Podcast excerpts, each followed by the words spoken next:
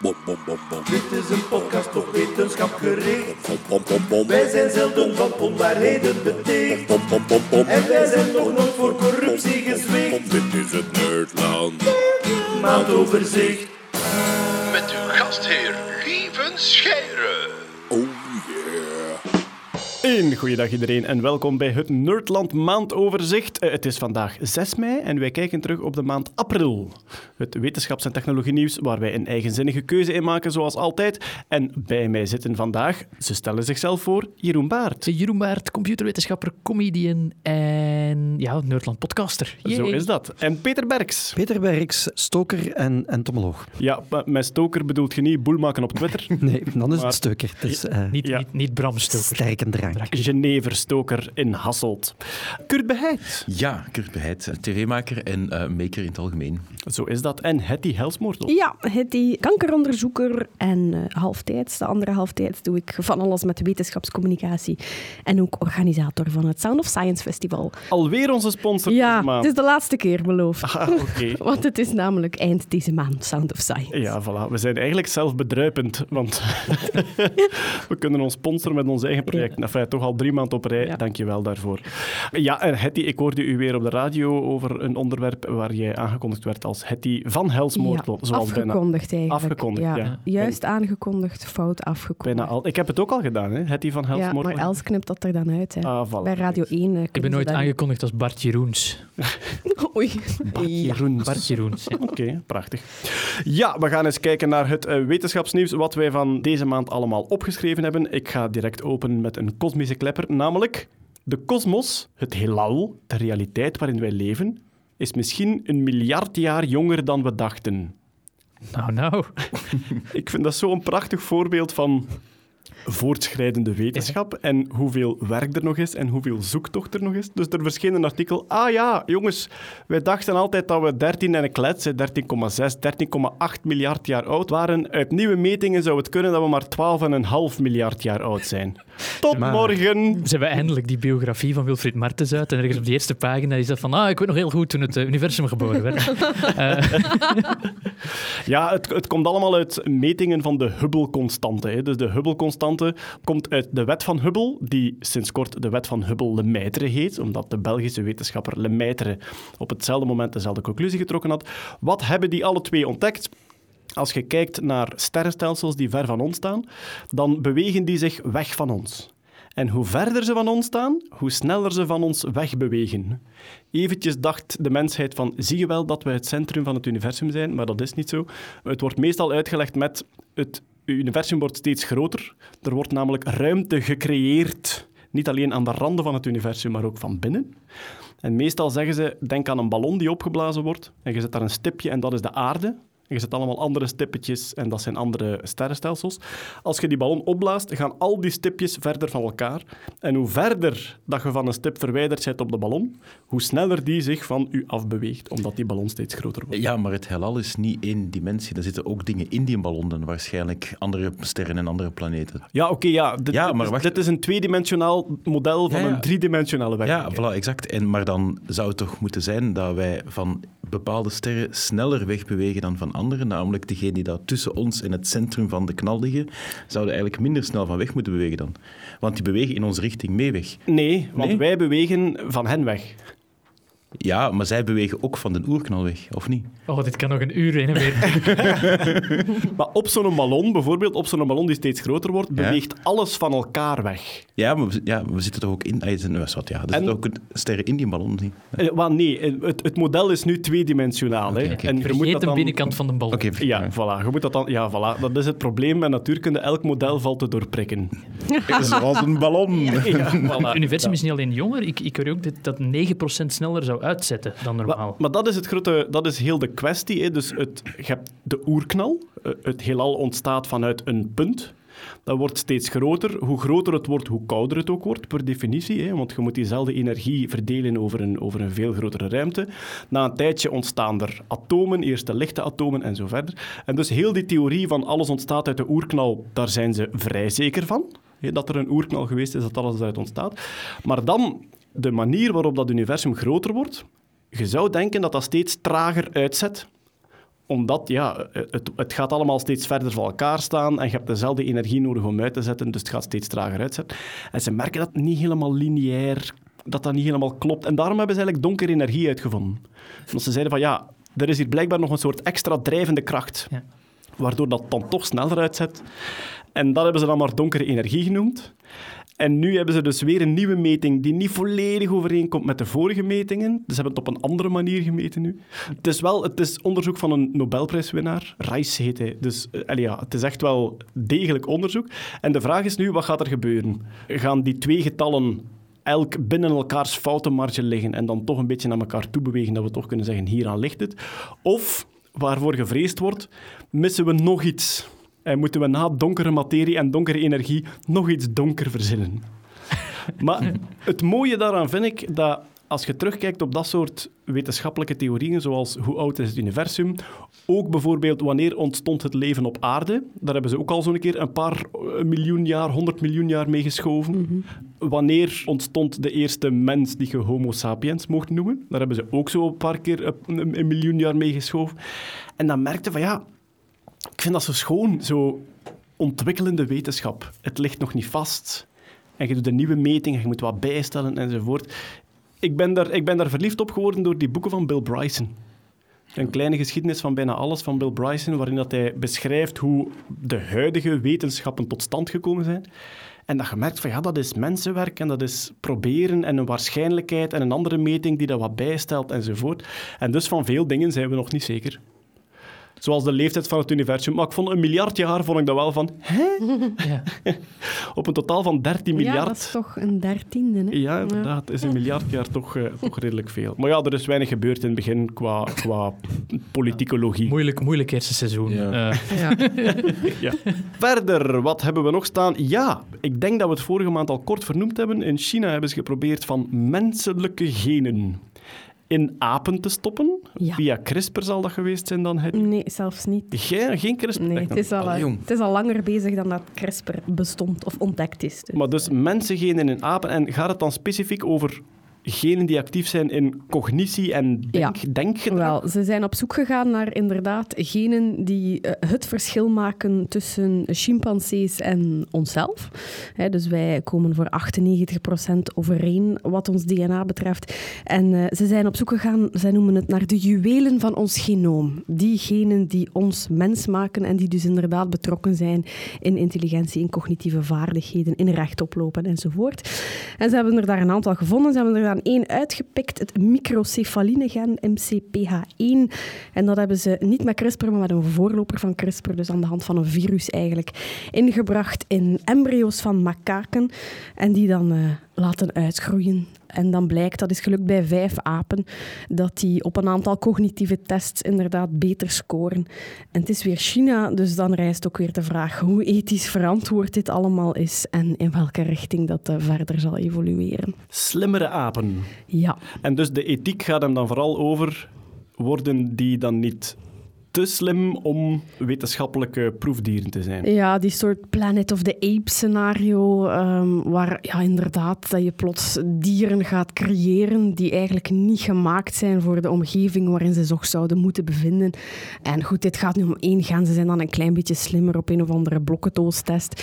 Maar eh, wie weet als ze daar dan ooit 10 of 20 of 30 genen in steken, van waar dat dan toe leidt. Nu, ik zelf vind dat...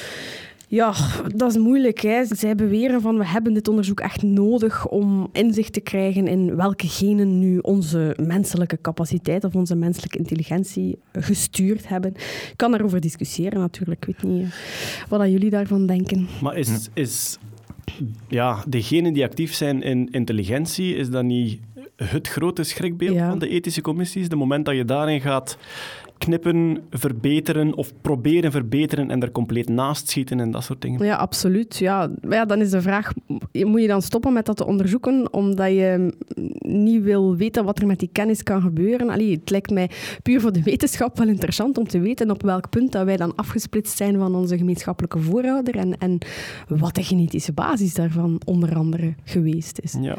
Ik lees ook dat er kritiek is dat... Allee, ik denk de Chinese onderzoekers zeggen dat de apen slimmer werden, Mhm. maar ze hebben dat enkel afgeleid op ze, ze komen beter uit short-term memory quizzen.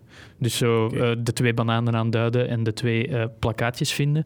Maar op MRI-scans of zo zou er niks aan de grootte Nee, van de hersenen te grootte is inderdaad hetzelfde. Ehm, ze hebben een iets langere ontwikkeling, wat zij dan linken aan haar kinderbreinen, die ontwikkelen ook langer. Al bij al is dit, ja, is dit eh, niet echt spectaculair qua resultaat, hoor. Ja. Maar het gaat hem eerder om, de, het concept. voilà, om het concept van, oké, dit kan nu, wat, wat zal daar nog mee gebeuren? Dat Het doet, doet me vraag. denken aan die, die documentaire Project NIM over zo in de jaren 70 heeft er een of andere hippie-professor eh, een aap laten opgroeien bij een menselijk gezin om zijn taalevolutie te, te, te bestuderen. Dus dat was een, ja, een, laten we zeggen, iets wat vrijdenkender eh, gezin met een, een vrouwelijke prof als, als moeder. En die heeft die aap gezoogd samen met haar andere baby's. En dat is eigenlijk ja, dat is een aanrader om die film te kijken. Het resultaat van die film was ook van, oh, eigenlijk was dit niet oké om te doen. En die resultaten waren ook niet echt spectaculair, maar gewoon het feit Hmm. ja, je, je humaniseert een aap echt volledig. Hè, in, Ja, ja. voor- in zoverre dat er genetisch en, en op andere vlakken al geen overeenkomsten zijn. Maar er is zo'n een gorilla die, die, die redelijk veel woorden in gebarentaal kon, eh, kon uitspreken. En Waar dat dan ook, allee, die kon zich echt kenbaar maken, zoals honger en ik wil nu dat enzovoort. En ze dichten daar op een bepaald moment ook emoties aan toe. En daar is heel veel discussie over of dat de eye of the beholder was Ja. van de mens. Deze maand heeft ook dat filmpje gecirculeerd van die aap die de Instagram-interface kon gebruiken. En iedereen zei van, "Maar kijk eens, hoe knap. En ik had er eigenlijk een heel gemengd gevoel bij. Want Je bedoelt het, het swipen? het swipen, Ja. het, swipen en het, het aanduiden. En ja, op dat filmpje, wat dat er van aan is, weet ik niet. Ik wilde nu zeggen dat er een chimpansee op Tinder zit. Dus- Eén. is dat kapot? Dat is echt een toekomst voor die zoos, gewoon zo clickfarms van maken. Dat is Rick, comedian Rick van Geels en een opener altijd. Hè. Zeg die in Tinder. Kan dat zijn dat dat kapot is? Super mop. Maar ja, ik had bij dat filmpje een heel gemengd gevoel. En er waren ook, ook nog een paar andere. Ik denk Jane Goodall eh, heeft er ook op gereageerd. Van ja, dit, dit is eigenlijk... Eigenlijk toont dit niet de intelligentie van de aap aan, maar eigenlijk een beetje de domheid van de mens dat wij op die gro- Ja, of, ja. of het natuurlijke instinct om te gaan Ja. swipen. Alleen mijn kinderen die zijn vier en twee, die doen dat ook met het grootste gemak. Dan denk ik, dat, dat is Ja. toch gewoon ontworpen omdat dat Maar ergens is, iets is, is die, dat... is, dat, is die omdat die dat u hebben zien doen? Ja, Of- dat weet ik ja. nu niet. Ik doe dat niet zo. Zwa- Ja, maar, ja, maar er, zijn, er zijn andere dingen dan Tinder waar je naar links en rechts Ja, kunt. Allee, denk ik. Ja? Als je een, een grote foto aan het zien bent en je wilt zien van, ah, ik wil eens iets meer naar links zien. Of en gewoon iets in meer naar uw rechts Ja, voilà. Ja. bijvoorbeeld. Maar dus de apen die gecreëerd zijn, we moeten ons absoluut daar op dit moment geen doembeelden van vormen. Nee. Als zijnde die spreken of die snappen dingen of zo. Absoluut niet. Heel Nee. klein, maar het is het conceptuele. Voilà. Cognitieve mensengenen in apen stoppen. Dat, toch is absoluut het, ja. vermelden waard is en het opvolgen waard is. Ja, zeker en vast. Een beetje in hetzelfde, hè. Eh, genetica en ethiek, hebben we onze goede vriend He Jiankui, of He Junquei. Ja. Professor Ge, de Chinees die voor het eerst CRISPR toegepast heeft op menselijke embryo's. Die is nu verschenen in de, wat is het, de Time De Time 100, de lijst van de 100 meest invloedrijke mensen uit 2018. Goed, maar ze zeggen invloedrijke mensen en ik neem aan dat ze dat willen doen zonder waardeoordeel. Wel, ja, vermits hij erin staat. Ja, Maar Hitler heeft dat ook ingestaan. Absoluut. Ja. ja. Ja, oké. ja, dat kan. invloed. Allee, niet dat ik het wil vergelijken of zo, maar het is Ja. niet allemaal... Nee, ja. Ik vond, ik vond het wel grappig omdat zijn tekstje is geschreven door Jennifer Doudna. Ah, en dat is, eh, Doudna, ja. Doudna, sorry. Ja. Ja. En dat is... eh, Ja, wel, Doudna is inderdaad de, de ontekster, of één van de onteksters. Dat zijn altijd teams van mensen natuurlijk. Maar, ehm, maar heel fair dan van Time dat ze aan haar gevraagd hebben om zijn tekst te schrijven. En ze is echt niet mals voor hem Nee. hoor. Ze begint van: eh, He showed the world how human embryo editing is relatively easy to do, but incredibly difficult to do well. Ja. Dus kijk, Want er is geweldig veel kritiek Ja, hè, op, op, op de Ehm, degelijkheid van zijn eh, project. Ja. ja. Ook dat, hè, de wetenschappelijke degelijkheid, het feit dat het te vroeg was, dat hij heel veel ethische eh, regels of richtlijnen aan zijn laars gelapt heeft, dat het ook medisch absoluut onnoodzakelijk was om dat te doen. Het staat ook bij de onderverdeling, want ik wist niet dat de timelines onderverdeling hadden, maar er staat bij pioneers. Je hebt pioneers, je hebt artists, en dan denk je dat je nog visionaries hebt of zo. Dat zijn natuurlijk allemaal vage dingen, maar Ja. hij is wel de enige, laten we zeggen, negatieve persoon die bij pioneers staat. Ja. Ik ben er even door de rest aan het scrollen. Maar Nu, ik denk, allee, het is, eh, hij, hij moest er ergens in. Zij schrijft ook van, dit is een van de meest chockerende misbruiken van gelijk welke wetenschappelijke tool die we in onze geschiedenis al gezien hebben. Dus zij is daar echt wel heel, Ja. heel straf over. Hoor. Ah, wel, dus inderdaad, er wordt met felle bewoordingen over gesproken. Natuurlijk, het was duidelijk zijn bedoeling om dit soort dingen te bereiken. Hè. Hij wou als pionier gezien worden, hij wou in de lijstjes staan. En dus op een manier heeft hij dat nu wel gekregen. Ja, maar ik denk dat hij toch gehoopt had dat er, dat er net iets meer animo ging zijn voor wat hij had gedaan. Wat meer Eh, positief. Ja, hè, ik denk dat hij daar oprecht in geloofde dat hij goed deed voor de mensheid. Ja. Hij staat op de lijst naast de genetisch, allee, dus de genealoog die meegewerkt heeft aan het vinden van de Golden State Killer. Dus Ah, oké. eh, ja. Ja.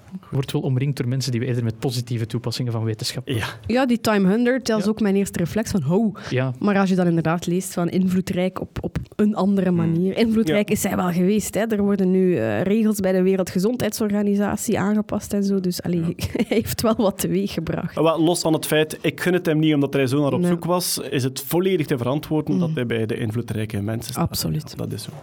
We gaan naar de ruimte, want er gaat een stofzuiger naar het ISS. Meer bepaald een Roomba-stofzuiger.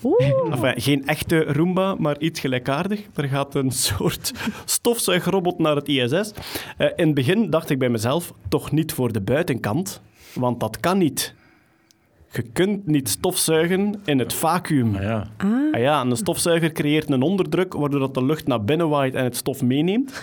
Maar in de ruimte is geen lucht, dus daar moet jij, daar jij ventilatoren laten draaien, zoveel dat je wilt. Je gaat nooit een zuigeffect creëren. Dus de buitenkant van het ISS kun je niet stofzuigen. Het is inderdaad... ik zei, dat, tegen- dat ik zei dat willen? tegen mijn moeder ook altijd over de binnenkant van mijn kamer. Ik zeg van, mama, dat gaat hier fundamenteel. Ik kan dat niet proper maken. Maar ja, Er is geen onderdruk. uiteindelijk het, het vacuüm in de puberkamer, daar valt, daar valt iets voor te zeggen. Stofzuiger is weer verstopt.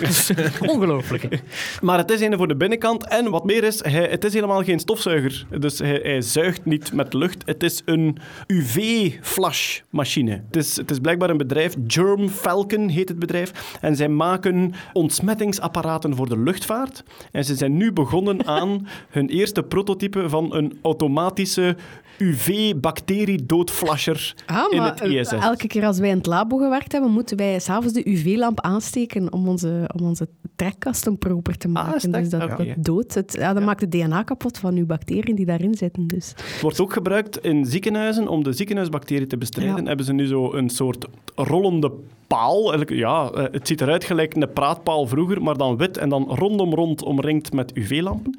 En door een paar hevige flashen kunnen ze een volledige kamer dan alle bacteriën doodflashen. Dus er rijdt dan een soort Dalek binnen die dan zo flash, flash, flash. Maar dat gaat, dat gaat alleen oppervlakkig, hè? Ja, tuurlijk, ja. Vanaf dat je in de schaduw zit van die UV... Nee, nee, maar ik bedoel, dit, dit drinkt ook maar... Want het wordt ook voor drinkwaterontsmetting gebruikt. Ja. Je, ka- je kan dan het water... Dus eh, ze hebben dan een cilinder eh, waar een, een lamp in het midden staat.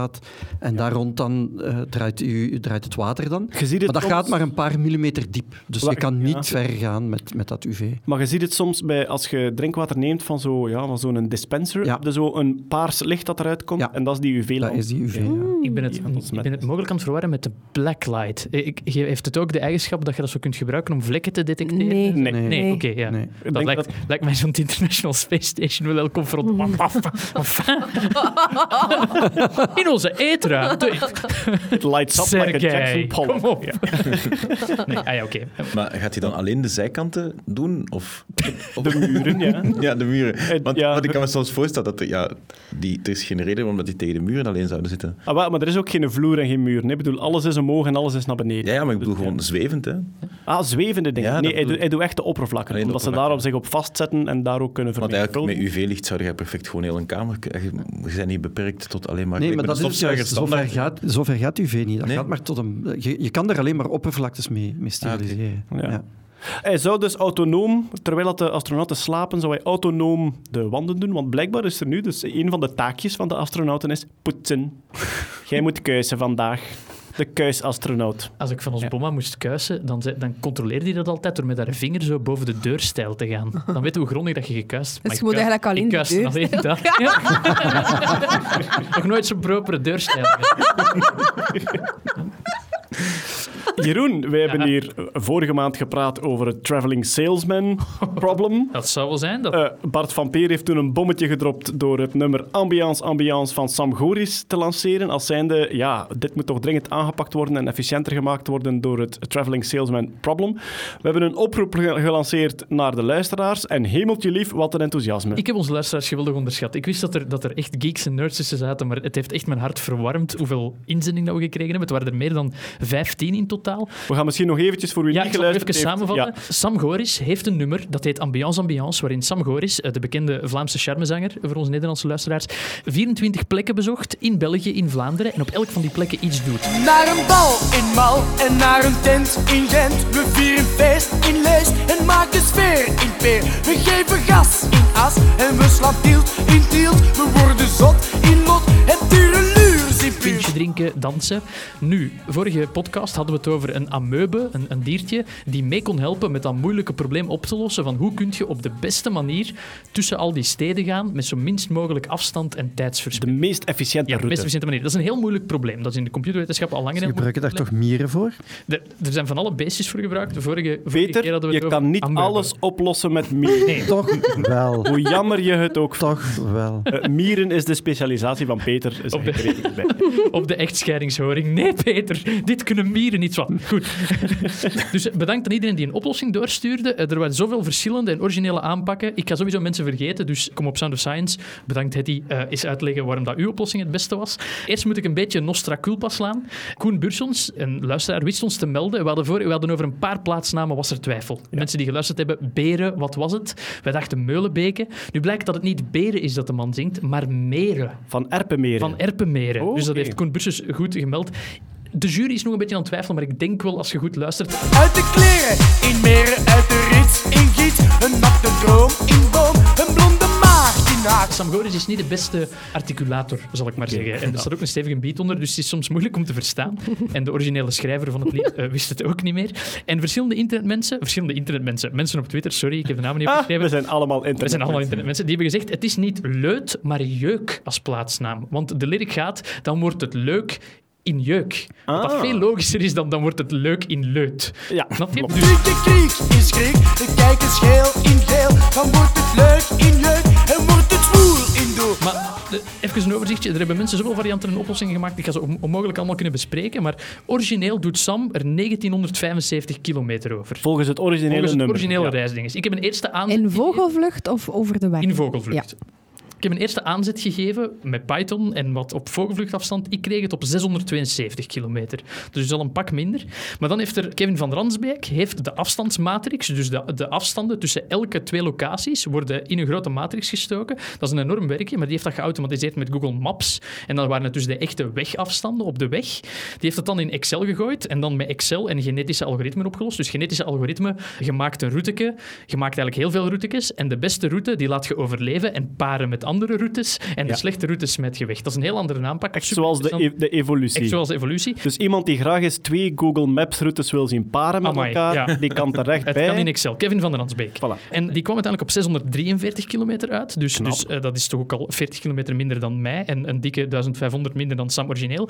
Keith Myerscuff heeft het met een andere solver opgelost. Die heeft daar nog 200 meter van afgedaan. Wat dat ik enorm knap vond. Maar voor Kevin ook een beetje. Ah, beat you by 200 meter. Ja, dat begint hier zo Olympische super. Spelen te worden, dat je zo'n microseconden. En dan waren er nog inzendingen van Christophe Scholier, Zwart van Driessen, Wies van de Kieboom. Die hebben het met Excel opgelost, maar die hebben de oude plaatsnamen gebruikt. Dus die kwamen allemaal iets uit tussen de 500 en de 700. En ze hebben ook niet allemaal ervoor gezorgd dat Sam terug naar zijn beginpunt gaat als hij begint. Dan Maarten van Kooi, hoeveel dat ik zijn naam op uitspreek. Excuseer, Maarten van... Van eh, Quali, van, van, zijn. van Quali, Ja. van Q-Music. Die heeft opgestuurd van, zeg maar wat als we Sam nu laten vertrekken vanuit zijn thuisbasis, ergens in Vlaams-Brabant. Die heeft daar een oplossing van gegenereerd. En dan was er nog Koos Fransen, een postdoc aan de VUB en aan de Universiteit van Gent. Die heeft het probleem zelfs uitgekleed in verschillende vervoerswijzen. Dus van als Sam met de auto zou gaan, die heeft zich eerder geconcentreerd op de tijd. Met de auto kan hij het in 7 uur en 40 minuten, maar dan kan hij nergens een activiteit doen. Dat is letterlijk aankomen, eh joh, de mannen, een pintje drinken, of hoe dat... Dus nu gaan we nog een Excel-sheet maken van hoe lang moest hij dansen. Ja. En met de fiets zou hij er 30 uur over doen. Met het openbaar vervoer, dus zelfs met de buslijnen en zo opgezocht, is meer dan, meer dan twee dagen.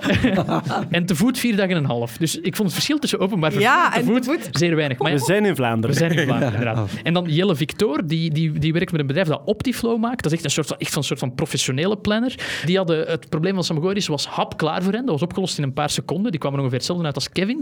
Maar die hebben het daarna ook geprobeerd met het, het lied van Johnny Trash. Johnny Trash heeft een liedje Vlaanderenland, waarin hij 100 plaatsnamen aandoet. En daar heeft zelfs Optiflow toch eventjes op moeten kouwen. En die kwamen ook uit op een goede oplossing voor Johnny Trash. En dan is er nog Paul Mars. Die heeft vandaag nog net iets ingesteld met Route XL. En die kwam ook op ja, ongeveer hetzelfde als... eh, er zijn kleine verschillen, maar de algehele route blijkt hetzelfde. Rond Brussel sturen de verschillende planners soms in een andere richting. Omdat rond Brussel is het een heel... Ja, als je wilt rekening houden met file, als je wilt rekening houden met dingen. Het is zo- zoveel varianten dat ik gezien heb. Het was echt superleuk. Uh, we hadden een Sound of Science ticket Ja, wie wint het? Wie wint het? Zeg eens een getal tussen 1 en 15. Willekeurig, lieve. Eh, Acht. Dan is het voor Christophe Scholiers. Maar ik weet niet of dat hij de persoon was die had gezegd dat hij het ging wegschenken. Ik zal hem contacteren, Christophe. Een van de mensen was zo lief om te zeggen van oh, geef het maar aan een kind dat graag naar Sound of Science wil. Wat ik- Wat ik Oh. super nobel. Maar kindertickets zijn goedkoper, denk ik. Ja, ja, de kindertickets zijn veel Dus goedkoper. waarschijnlijk willen dan Ja. zelf het verschil in zijn zak hebben. Ah, Ja, ja. Je ziet, dat zijn optimalisatieproblemen dat die oplossen. Hè. Maar wie had de kortste route? Is dat niet de ja, wel, het is een beetje moeilijk om te vergelijken, want sommige mensen hebben de oude dingen Ah, gebruikt. Ik denk dat officieel de kortste route Keith Myerscough was, met 642,8, maar dat, is, dat was dan met of zonder Mal. Ja. We hebben ons probleem niet exact genoeg gespecificeerd en dat is volledig onze fout. Maar we hebben allemaal plezier gehad. En de, Zouden we dan geen kortingticket geven aan iedereen die iets ingestuurd heeft? Oh, dat vind ik ook mooi. Dat vind ik ook mooi. Ja? Prachtig. We hebben geen wedstrijdvoorwaarden uitgeschreven. ik, weet niet, ik weet niet hoe legaal dit allemaal is. Maar ehm, nog even voor- om af te sluiten. De, de uiteindelijke route, ik denk dat ik die van Kevin of van Kiet genomen heb, die uiteindelijk goed was, is van Mal, Asbree, Peer, Geel, Schriek, Haagdlees, Duffel, Lint, Reet, Niel, Boom, Puur, Sinaai, Doel, Heist, Giet, Stielt, Gent, Merelot, Vorst en Jeuk. Eindigen in Jeuk. Kevin heeft zelfs al het liedje gehermonteerd. Dat kunnen we misschien ook Ah. even tussen plakken. Uit de kleren in meren, we worden zot in mooie borst in borst, dan wordt het leuk in jeuk. Naar een bal in mal. En ja, hier hebben we het einde nog niet van gehoord, want volgens mij kan Sam Goris, ja, hij kan niet eh, zich in stilte blijven hullen. Ik. Hij kan zich niet Ja. verbergen in het verborgen. Eh, fantastisch, een eh, heerlijk avontuurtje. En eh, voor ons hartverwarmend dat er zoveel enthousiasme was en zoveel brainpower Ja. om onze onnozelheid Ja. mee, mee op te lossen. Maar het is toch een belangrijk probleem in de Vlaamse showbiz dat hiermee Er wordt over, er wordt over gepraat. Wij hebben een lans gebroken om erover te praten. Ah, voilà. We hebben het probleem bespreekbaar Voilà. gemaakt. Ja. Het traveling salesman probleem in slagerhits. Terug naar de wetenschap, maar toch blijven we een beetje bij de muziek. Want Peter, wat blijkt, er is een nieuw middel tegen muggen. Ja. En het is de muziek van Skrillex. Ja. Wat, wat, wat was de precieze krantenkop? Precieze omschrijving was Scary Monsters and Nice Sprites van Skrillex verhindert muggen om seks te hebben. En Dus goed, ja, als is wel- entomoloog, geef ons eventjes de Ja. achterzijde van het verhaal. Als er seks in staat, dan hebben we het direct gezien. Het is blijkbaar een onderzoek gebeurd aan een aantal in, instellingen in eh, Maleisië, Indonesië en Japan. In het kader van eh, ja, malaria- en dengue-bestrijding, want het onderzoek is gebeurd op Aedes aegypti, dus dat is de soort muggen die dengue verspreidt. Oké. En wat hadden ze nu gedaan? We weten al lang dat, dat insecten die, die gehoor of, of geluid gebruiken om hun partner te vinden, dus eh sprinkhanen, krekels, maar ook cicaden en, dat is iets wat heel veel mensen niet weten, ook muggen. Dus de reden waarom die muggen zoomen, die vrouwtjes en mannetjesmuggen kunnen elkaar vinden op, op basis van de frequentie van de vleugelslag. En die Ah. zoomen alle twee? Ja. Dus Ja. als ik, een, als ik s'nachts een mug hoor zoomen in mijn kamer, dan is dat van... eh, wie wil er poepen? Ja. Eh, da- ja. Of, Maar de mug die u steekt, die heeft al gepoept, neem ik ja, aan. en die zoomt dan niet meer. En voor de Nederlandse luisteraars, met Ah, ja, poepen bedoelen wij de liefdebedrijven, want we zijn in. Vlaanderen. Ja. Dus Ja, nee, bij muggen, hebben muggen penetratie, Peter? ja. Okidok. Echt waar? Ja. Ah, oké. Dat is een Ja, maar ik heb... questions Als ja, maar- Dit, dit, is, dit is eventjes een momentje tussen ik als entomofiel en Peter als entomoloog. Ik heb al redelijk wat insectenpenissen gezien. Ja, Maar, ehm, is- ja. Elke ochtend in de spiegel. Hey. Ontslagen. Maar het is wel waar, het, insectenpiemels zijn bijzonder creatieve kunstwerkjes. En daar zitten Dat dus is zot. weerhaken, kurkentrekkers, borstels. Je kan eh, stekels, alles wat je wilt zit daarop. Ze lijken stuk voor stuk op... Ja, het is eigenlijk een soort. Martelwerktuigen uit de middeleeuwen. Ja, het is een soort mengeling tussen een, een, een Rorschach-test en een kunstwerk van Arne Quinze. Daar Ja. komt het op neer. Ja, Heel ongeveer. bizar. Ja. Maar het is omdat, en dat komt voornamelijk omdat bij insecten is het zo dat eh, de genitaliën werken als een sleutel-slot-principe. Dus je kan eigenlijk geen crossovers krijgen tussen verschillende soorten. De gek gevormde Omdat- piemel past enkel past- in de gek gevormde foef. Ja, Oké. daar komt het toe. Plus, die piemels hebben dan ook nog een functie om er dan bijvoorbeeld de zaadjes van de voorganger eventueel uit te schrapen, er een stop in te steken, of weet ik veel wat nog allemaal. Dus eh, vandaar dat dat zeer kunstige dingen zijn. Dit en, subsidieer je, Hetty. Ja, maar... Sound of Science geldt. Dit is nu gewoon de natuur. Oké. gekke is, er zijn entomologen die, Ah, het dit gebruiken, die dit gebruiken om insecten te identificeren. Dus het is heel moeilijk om sommige soorten uit elkaar te houden. En waar gaan de entomologen dan naar kijken? Naar piemels. Ik dus dan worden ooit- die uitgeprepareerd en dan helemaal bewerkt. En dan worden daar tekeningen of foto's van gemaakt. En dan wordt dat naast elkaar gelegd. En dan zeggen ze, ah, die motten, ja, die lijken wel heel erg op elkaar. Maar de piemel, daar zitten drie weerhaken links en vijf rechts. En de andere, daar zitten er zes en zeven. Dus dat zijn twee verschillende soorten. Ik heb ooit met Peter een insectensafari gehad in mijn tuin. Dus Peter gaf mij een volledige rondleiding en wij zochten beestjes. gaat dat ook doen op eh, Sound of Science. Ja, we gaan dat ook Ja, doen op Ah, Sound. Super. Ja. Voilà. Absoluut. En dus op een bepaald moment hadden we een bladflow vast. Ja. En ik vroeg, ja, maar welke soort bladflow is dat precies? En toen zei Peter, Dan moet ik zijn piemel onder de microscoop leggen. voilà, inderdaad. En hij had het over de flow en niet over mij, Jeroen Baan. en ik heb zelf één keer voor de sport, ik had een wesp gevangen Ja, in mijn huis. inderdaad. En ik wou weten of het een Duitse wesp was of een gewone wesp. Ja. Is dat dan? Ja, ja, ik denk, ja, ja, het was het verschil tussen Duitse wesp en gewone wesp. Ja, en ik heb Kleine, toen... kleine punthelmpjes? Eén pootje staat strak omhoog. en ik heb toen eerst de segmenten van het achterlijf geteld om te zien of het een mannetje was. Ja. Want die hebben een segmentje meer. Ja. En daarna effectief onder de microscoop de Duitse piemel van de Duitse wesp eruit gepeuterd en het op die manier eh, bekeken. Ja. Ja. Oké. Terug naar de muggen en muggen. Skrillex. Ja, wil ik. ja. Excuses, ja. Enfin, goed, dus naast andere soorten insecten herkennen muggen elkaar ook op het geluid. En het idee was van, ja, maar als we dan bepaalde tonen gaan laten horen, dan gaan we misschien die identificatie, dus dat die muggen elkaar gaan vinden, gaan we dat proces kunnen verstoren. En ze moesten dan iets hebben met wat zij dan noemen high-pitched en veel eeks en, en weet ik veel wat nog allemaal. En dan hadden ze zitten zoeken naar elektronische muziek en dan zijn ze op die van Skrillex uitgekomen, omdat die hysterisch genoeg klinkt. Zal ik, zal ik een vleugje laten horen? Ja, graag. De vraag die ik me dan stel is: je gaat geen muggensteken krijgen, maar volgens mij gaat je dood aan het slaaptekort. Want dat laat ik niet de hele nacht Ik vraag me ook af waarom dat ze die muziek niet gewoon kunnen synthetiseren. Als ze Ja, ja. welke golflengtes dat ze moeten hebben. Allee, Ja, ja, ja, maar dat hebben ze dus ook gedaan. Ze Ah. doen dat ofwel met, met de audio-oscillatoren en zo. En dan proberen ze een bepaalde golf te geven. Maar oké, dit was dan zo'n projectje om dan te kijken of dat, of dat met dat soort muziek ook gaat. En even, even toepassingen. Kunnen ze echt zeggen van we laten bepaalde frequenties horen in gebieden waar die muggen veel zitten en het gaat de populatie naar beneden halen? Ja, waarschijnlijk omdat zij hebben dan gekeken naar tijden of frequenties van handelingen die die beesten doen. Dus wat hadden ze dan gedaan? Ze hebben die beesten in een kooi gezet, er bijvoorbeeld een hamstertje bijgezet en dan gekeken hoe snel gaan die muggen op die hamster beginnen te prikken om bloed te, eh, te zuigen met muziek en zonder muziek. Hoe snel of hoeveel copulaties, hoeveel keren copuleren ze met de muziek aan en zonder de muziek. Dus je zit er als, als hamster, worden niet alleen constant gestoken, je hebt ook nog Skrillex over je kop gehad. Alsjeblieft, ja. Nu, je wordt minder gestoken als Oké. Skrillex erop staat. Dus ja. Skrillex zelf trouwens had eerst getweet, ja nee, dit is, dit is een aprilgrap, dit, dit geloof ik niet. En twee dagen later heeft hij heel in all caps getweet, genoeg over die fucking muggen nu. Ik ben een kunstenaar. Die man was er zelf niet zo content van. Er was nog insectennieuws. Plots verscheen een artikel dat er bijen uit de ogen van een Ah, vrouw ja, gehaald was, werden. Ja, er zaten vier bijen in haar oog. En dat is dan eh, eventjes viraal geweest. En Ja. dan is een paar uur daarna zo overal in de entomologie... Ja, dat is een hoax, man. Dat kan niet. Dat kan niet. En dus het verhaal was, de bijen komen de tranen opdrinken Ja, van een en slapende dan- vrouw ja. en nog raken vast in haar oog, zo gezegd. Ah. Maar dat lijkt mij bijzonder onwaarschijnlijk. Vooral ook omdat ze het er een stuk of vier, vijf van die bijen uitgehaald. Het waren kleine bijtjes. Waren kleine een bijtjes, kleine ja. bijensoort. Waarschijnlijk ook een niet stekende soort dan. Ja, het kunnen van die angeloze bijen zijn. Ik weet nu niet precies waar dat, ze, waar dat, dat gebeurd is.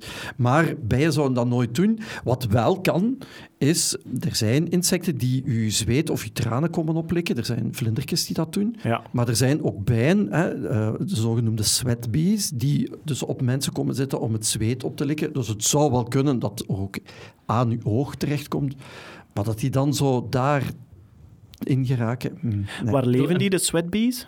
Sweatbees is tropen, hè. Ja, oké. En die komen echt zo van, "Mm, ik heb dorst, een Ja. beetje zweet. Ja. Nam, nam, nam, nam, nam. Die migreren, En die kunnen de, soms ook wel een beetje een, een, een plaag vormen. Dan. Ja? die migreren in de winter naar Ben Krabbe. zeg maar, zo'n traankanaal is toch belachelijk klein? Is dat sowieso niet... niet... Ja, ja, daarom juist. Ah ja, dat, dat- is, dat is gaat het niet. gewoon, zegt, zeggen al die entomologen, dat kan niet. Dat, dat is gewoon... eh, Misschien had die vrouw extreem grote traankanalen. Echt zo twee windtunnels. Dat was Ja, Simonneke van thuis. een volledige bijenkast in haar traankleren zitten heeft.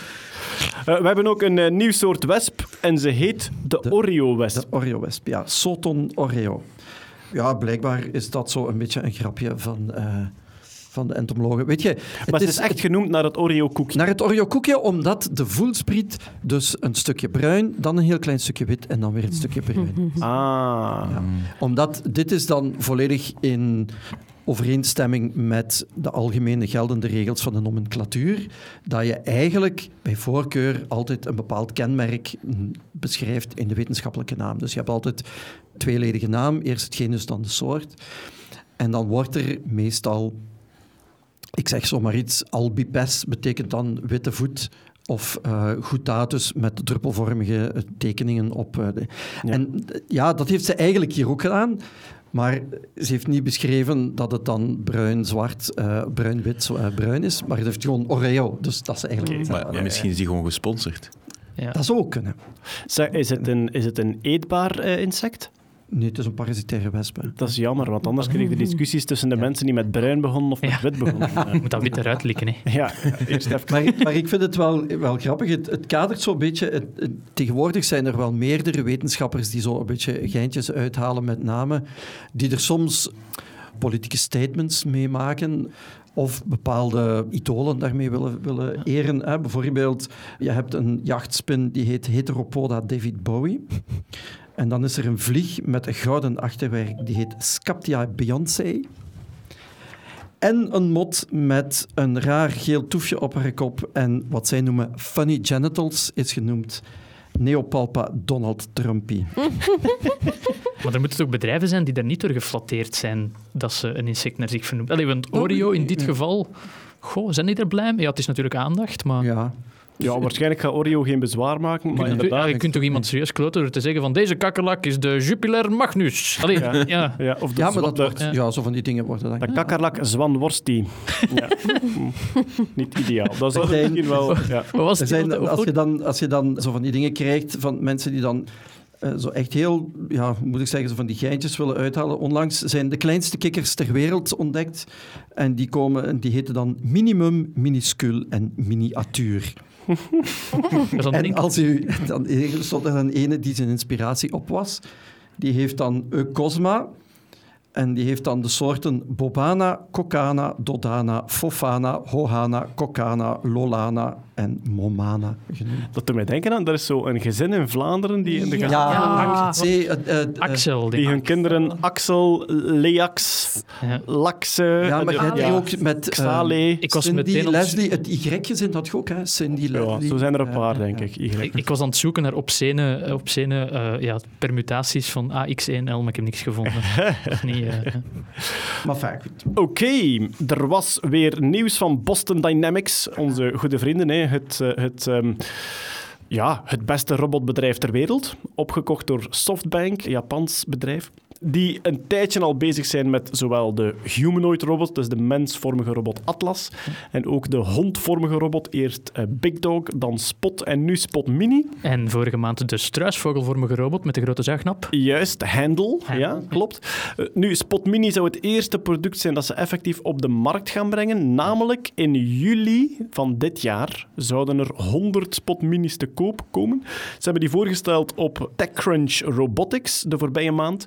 En daar zijn een paar eh, fantastische filmpjes opgedoken. Onder andere van de test facility, waar ze dus, net zoals de IKEA, de poten van de robots duizend keer willen laten plooien om te zien of ze niet stuk gaan. Maar het het prachtigste beeld was toch eigenlijk een soort afgesloten hokjes, Ja.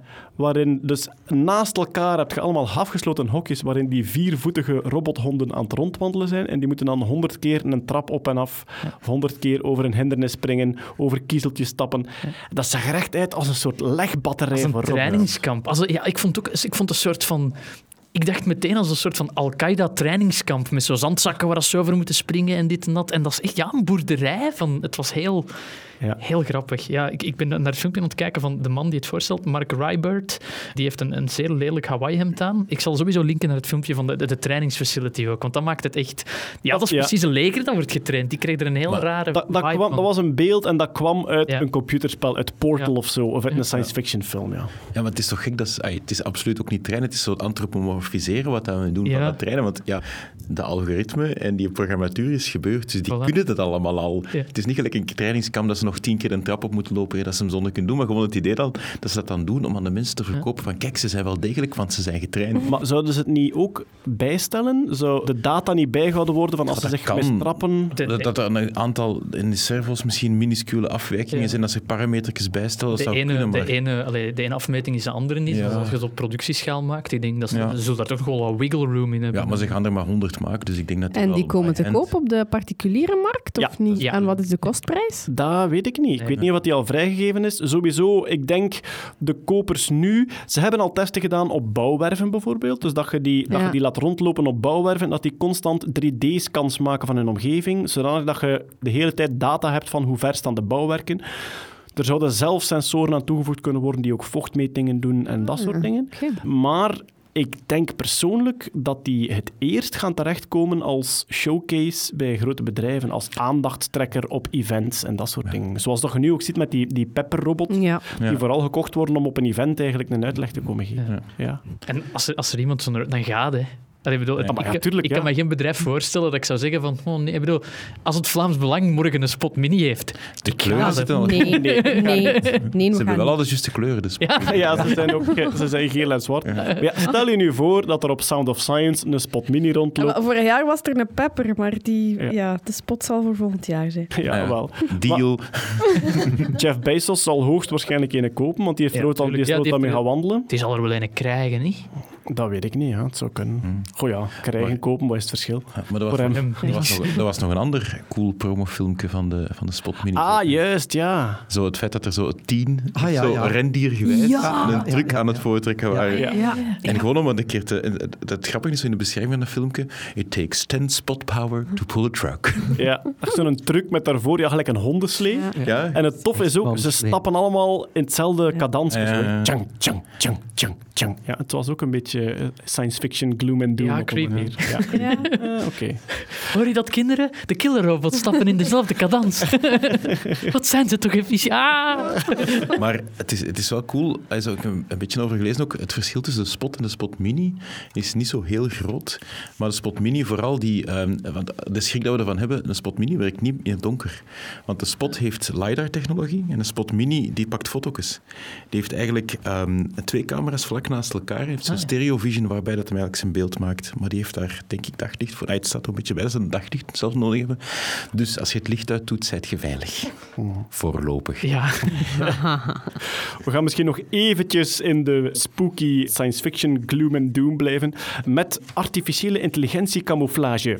Jeroen, Ja. dus er bestaan nu camera's die mensen kunnen, allee, die personen als een object kunnen herkennen op camera. Dus die filmen zien van daar staat een persoon. Ja. En zoals wel vaker gebeurt bij image recognition. Mensen zoeken constant naar met welke kleine veranderingen kunnen wij die software compleet in de war sturen. Vroeger was de manier om zo een camera in de war te brengen, was dat van een groot reflecterend oppervlak is meestal een probleem, beweging is meestal een probleem. Nu, met de komst van neurale netwerken, nog eens neurale netwerken is een wiskundige manier om een bepaald model te trainen, om ergens op een heel bepaald ding heel goed in te worden.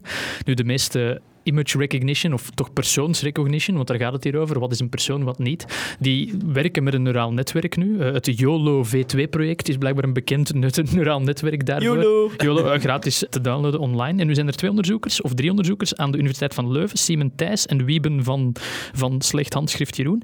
Eh, die- Sorry, Wieben. Ik hoop dat uw voornaam Wieben is en niet Wiebeen. Nee, oh jezus. Ja. Eh, zelfs met drukke letters kan ik mijn eigen niet lezen. Maakt niet uit, maar die hebben dus eh, gekeken naar de- dat, dat YOLO V2 eh, neuraal netwerk. En die zoeken eigenlijk naar het patroon waarmee uw originele afbeelding zo verstoord wordt dat de persoonsdetectie veel, veel, veel, veel slechter wordt. Ja?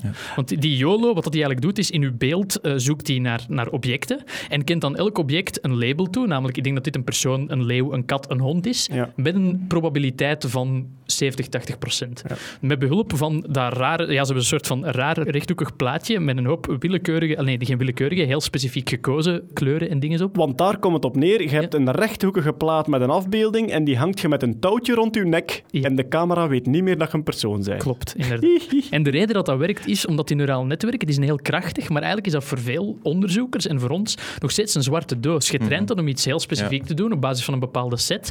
Maar om uit te leggen waarom één pixel nu in die beslissing genereert, is heel moeilijk, omdat er zoveel lagen tussen zitten. Dat is net de grote kracht van neurale netwerken en enorme complexiteit dat je ene keer moet trainen en dan gebruik je die. En eigenlijk de meeste van die sets die je gebruikt om te testen, die zijn niet gemaakt met als inzicht, we gaan de, de detectie proberen om de tuin te leiden. Snap je? En de detectie om de tuin leiden, er zijn veel gevallen waarin dat dan niet getest moet worden. Oude mensen die vallen, er gaat iemand in een bejaardenhuis rondlopen en robotten wijsmaken dat oude mensen gevallen zijn, terwijl ze eigenlijk niet gevallen zijn. Ja, dus het is een beetje een stresstest. Ja. Als je het bewust wilt Voilà, hacken, ja. ja. daar En- is nog en niet als je zoveel bewust beveiliging. wilt doen, is blijkbaar voorlopig zo een rechthoekig kader dat je afdrukt en meedraagt voldoende. In, Met in uw- heel gekke patronen. Heel op, gekke patroon. In uw paper zeggen ze ook van als we een soort van textuursimulatie doen, kunnen we dit in principe zelfs op een t-shirt of op een pul Ah, drukken. ja. En het zou dus wel, het is een techniek, want dat heb ik vaak fout gelezen. Ze zeggen van ja, maar die techniek werkt alleen bij dat specifieke model. En het is een techniek die generisch is, die dus op alle modellen kan werken. Het is eigenlijk een beetje de nieuwe tinfoil hat. Hè? Dus Ja. in plaats van dat je een aluminium hoedje opzet, ga je nu naar de luchthaven met zo'n karton voor je. ah, geen enkele camera weet dat ik een persoon ben. Er is ook een kunstproject geweest van een Duitse kunstenaar die make-up patronen had uitgezocht. Dus met, met zwarte marker wel. Het is, wat, het is geen make-up van even fijn eyeliner opdoen. Of, of ik weet het verschil tussen eyeliner en mascara, Jeroen. Wat, ik zit hier te kijken naar to Hetty. my Help Nee, maar mij moet je zeker niet kijken. Help me. Nee, sorry. Dus eh, be- bepaalde technieken met make-up waarmee je je gezicht onherkenbaar kunt maken. Dus niet gewoon ja, je volledig blackface gaan, maar bepaalde patronen waren genoeg om... Ah, ja. eh, Met een stift of zo. ja, om bepaalde... Om uw Maar dat is ogen het andere algoritme. Het algoritme om een gezicht te detecteren is, is, Is gebaseerd op ja. schaduw gewoon. Ja. En het- waarschijnlijk gaat die schaduw omzeilen. Het is trouwens Wiebe van Ranst, Siemen Thijs en Toon Goedemee. Wat zei ik? Wieben van Kouwen? Ja, ik zat er dicht genoeg tegen.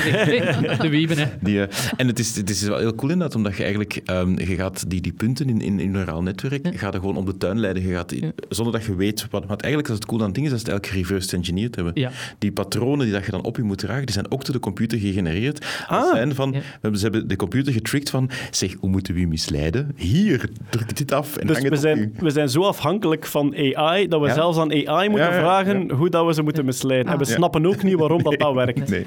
Zal, zal ik daar misschien het kleine nieuwtje bij doen? Er zijn ook neurale netwerken gebruikt om oude videospelletjes er beter te doen uitzien. Ja, En- wel, maar voordat we verder gaan, Oh, sorry. die een techniek om via gekke patronen zicht te misleiden, is ook gebruikt in de Tweede Wereldoorlog voor bootcamouflage. Ja, ja, ja. ja. De dazzle boats. En dazzle is eigenlijk gewoon, je zet een boot vol met kriskras perspectiefachtige zwart-wit lijnen. En als een vliegtuig over een oceaan vliegt, dan ziet hij geen boot, omdat alle licht en donker patronen volledig verward zijn en uw hoofd ziet dat niet. Wat dat trouwens in de biologie ook vaak voorkomt bij diersoorten. Diersoorten die een, een lichte kleur hebben op hun buik en een donkere kleur op hun rug. Dat is zuiver Uit het water, hè. vissen hebben dat bijvoorbeeld. Hè. wat? Nee, nee, berggeiten hebben dat ook. Ah. En dus de reden is, je kijkt naar een bergwand, je hebt allemaal rotsen. Rotsen met een lichte bovenkant en een donkere onderkant omwille van zon en schaduw. En bij die geit is dat omgekeerd, waardoor dat je daar geen object in ziet. Want de bovenkant is donker en lijkt een schaduw en de onderkant is licht. Licht, ja. Het heeft ook een naam die we er in de montage zullen zetten. De camouflagetechniek waar Lieven het over heeft, is countershading, ofwel omgekeerde schaduwwerking. Het is een vorm van camouflage en dus ja, eh, verwant aan de Ik AI-verwarring. denk in het leger gebruiken ze ook digitale camouflage. Hè. Dat klinkt heel fancy, maar dat is eigenlijk gewoon een, een patroon dat je afdrukt waarin dat pixels zitten. Pixels die op bepaalde afstanden ook grotere en kleinere pixels vormen. Zodat je eigenlijk als je met een drone een gebied aan het surveilleren bent en er ligt iemand neer op de grond, als dat zo'n waas van pixels is, dan ga je daar sneller over kijken in de zin van, ah ja, dat is een glitch met het beeld of dat is video-encoding dat fout gaat, dit en dat. Maar dat is, dat is, een, een, allee, dat is geldige camouflage die vaak gebruikt wordt voor snipers die lang ergens neer moeten liggen. En als het dan zo'n wazige hoop pixels is, dat is veel beter dan... Heb je ook zo eh, blauwe pakken met 404 op? Dat? Wie weet werkt het. Of, of Blue Screen of Dead. Ja. Maar jij had nog een ander Ja. AI-nieuwsje. Ja, vele oude computerspelletjes krijgen nu, met behulp allee, hobbyisten doen dat, krijgen nu een nieuw leven. Ehm, want die hun textures, dus laten we zeggen, je hebt een 3D-model en daarop wordt een laagje gelegd dat eigenlijk de kleur van het 3D-model geeft. In oude spelletjes zijn die heel lage resolutie. Denk maar aan Mario, hoeveel bits was die groot? Ik denk 16 of, of Ja, 8. echt wel. Dus niet pixels. veel. Grote, dikke, vette grote, dikke pixels. Ja. En ja, de huidige schermen hebben een veel hogere resolutie, dus om zo'n oud spel er beter uit te doen zien nu, eigenlijk een van de technieken is van, ja, we willen de resolutie van die textuur gewoon veel hoger krijgen, veel gedetailleerder. Eh, bijvoorbeeld denk aan spellen waarin er wel eens een houten doos staat. In oude spellen is de zijkant van die houten doos zo'n hele wazige houtpatroon. Ja. Wat ze nu eigenlijk willen doen, is automatisch die textuur in een hogere resolutie krijgen. En normaal, als je een kleine afbeelding uitvergroot, wat krijg je dan? Grote pixels als je niet resampelt. Ja. En anders een grote waas, want hij probeert alle stukken waar je eigenlijk geen originele pixel voor hebt, probeert hij te raden met een gemiddelde van links, rechts, boven en onder. Nu, met behulp van neurale netwerken en een speciaal soort neurale netwerken, een S-GRAN noemt het netwerk. Het is een Enhanced Super Resolution Generative Adversarial Network. En dat klinkt, dat klinkt super duur. Ik gebruik dat woord omdat het coole erin zit. Het is een adversarial network. Het zijn twee netwerken die tegen elkaar vechten. Je moet het zo zien. Het ene netwerk zegt, ik denk dat dit een goede textuur is voor het spel. En het andere netwerk zegt, hmm, nee, ik keur dit niet goed. En zo laat je die twee netwerken constant tegen elkaar babbelen en communiceren van is deze beter, is deze beter, is deze beter, totdat die uiteindelijk op een goede oplossing komen. Een creatieve brainstorm. Een creatieve brainstorm tussen twee neurale netwerken. Dat is alles wat je ervan moet is onthouden. dit houttextuur of Ja. steentextuur? Ja. En dus, het lukt nu eindelijk, net zoals in de Hollywoodfilms, Ja. om resolutie te vergroten. Ja, resolutie te vergroten. In de Hollywoodfilms is altijd van, goh, de resolutie van de bewakingscamera is niet goed. Enhanced. Ja, kan je het enhancen? Nee, dat ging technisch niet. En vandaag de dag dus blijkbaar voor een stuk wel. De reden dat ze doen op texturen is omdat een textuur in een spel moet gewoon een muur aanduiden of moet een Ja. houten doos aanduiden. Dus er, zijn, er staan geen detail op dat correct moet uitvergroot Ja, worden. je zeggen, want hoe kan je nu een- weten dat daar een cijfer Een op staat? nummerplaat gaat je niet kunnen uitvergroten, maar een houten kist, er zijn bepaalde houtpatronen die zo'n neuraal netwerk leert en zegt van oké, als ik hier meer hout in wil krijgen op een grotere resolutie, hout volgt deze algemene eigenschappen. Je hebt horizontale, eh, ja, hoe noemen ze dat van de bomen? Eh, naden, Ne- naven, die- nerven. nerven die erin zitten. Ja. Dus waarschijnlijk ga ik, als ik meer van horizontale nerven creëer, gaat dit meer op hout lijken. Maar dat netwerk leert dat dus op zich. Het ene netwerk leert hoe ziet hout er goed uit, en het andere netwerk leert van wat moet ik doen om die andere wijs te maken dat dit hout is. En zijn er nu al oude spelletjes die we in betere resolutie kunnen Doom, spelen? eh, oude Elder Scrolls spelletjes. De software daarachter is geschreven aan de Universiteit van China in 2018 en is vrij te downloaden. Het, het doet me een beetje denken aan de deepfake rage. Dat was ook zo'n software, kant en klaar, die gedownload kon worden en die dan mensen konden gebruiken om iets raar mee te doen. En nu dit, ja, dit is ook echt een rage geworden. En het ziet er wel speciaal uit. Je ziet dat het ergens nog... Ja, je ziet dat het niet menselijk is, maar het is wel een hele knappe techniek. Ah, oké. Dus twee neurale netwerken laten vechten. Yes. We hebben nog genetica nieuws, namelijk er is het Bubble Boy. Is dat een syndroom, Hetty? Bubble Boy? Of ziekte? Wel, de ziekte is eigenlijk SCID. Dat is een Severe Combined Immunodeficiency. Dat is een, eh, ja, een immuunziekte, maar daar is blijkbaar, ik heb die nooit gezien, ooit een film over gemaakt. En die film heet Bubble Boy. Dus daarmee noemden ze het de Bubble Boy Ja. disease. En Ja. die, daar is nu een genezing voor, of een medicijn voor, via gentherapie. Ja, inderdaad. Dus het is eigenlijk een ziekte die veroorzaakt wordt door een mutatie in één enkel gen, eh, het interleukine 2-RG-gen, om Ah, precies die. te zijn.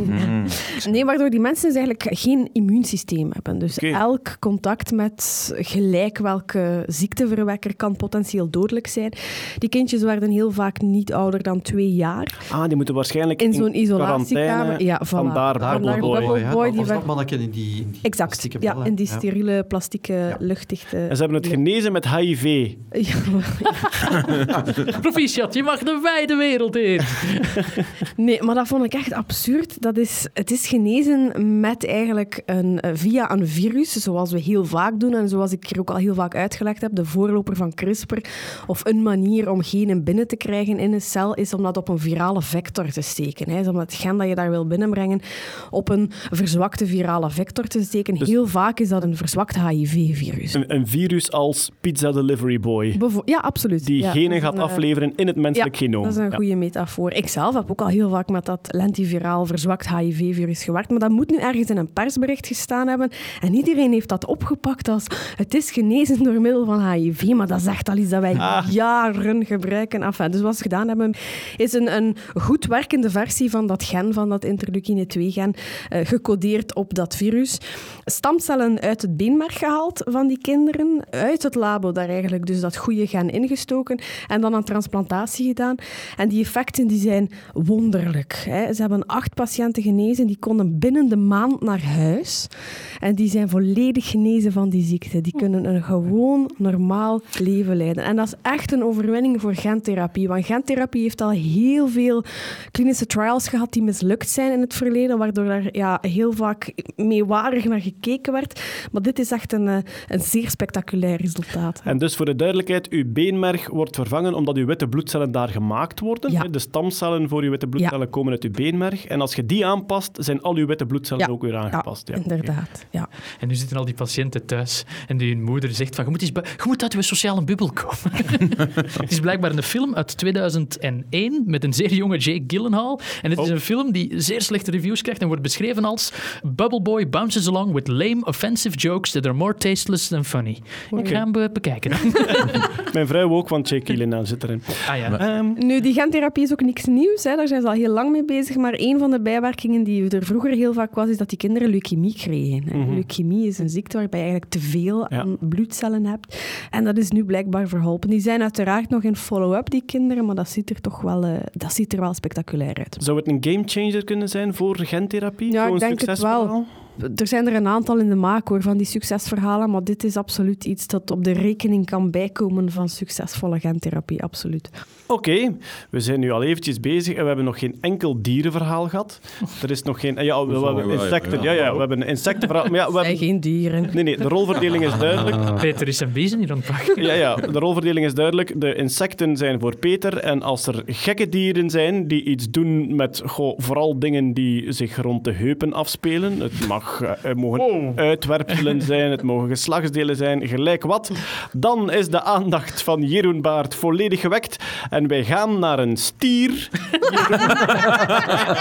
Ja, ja. Jeroen Wij gaan- Baert. Wij gaan recht naar het hoofdstuk dierenweetjes met... Enfin, nee, dierennieuws. Keihard wetenschappelijk dierennieuws met Jeroen Baart. De eerste krantenkop is... Stier breekt Piet door mug. Ja. Super krantenkop. Ja. Zoveel vragen. Echt, het, je had me bij breekt penis.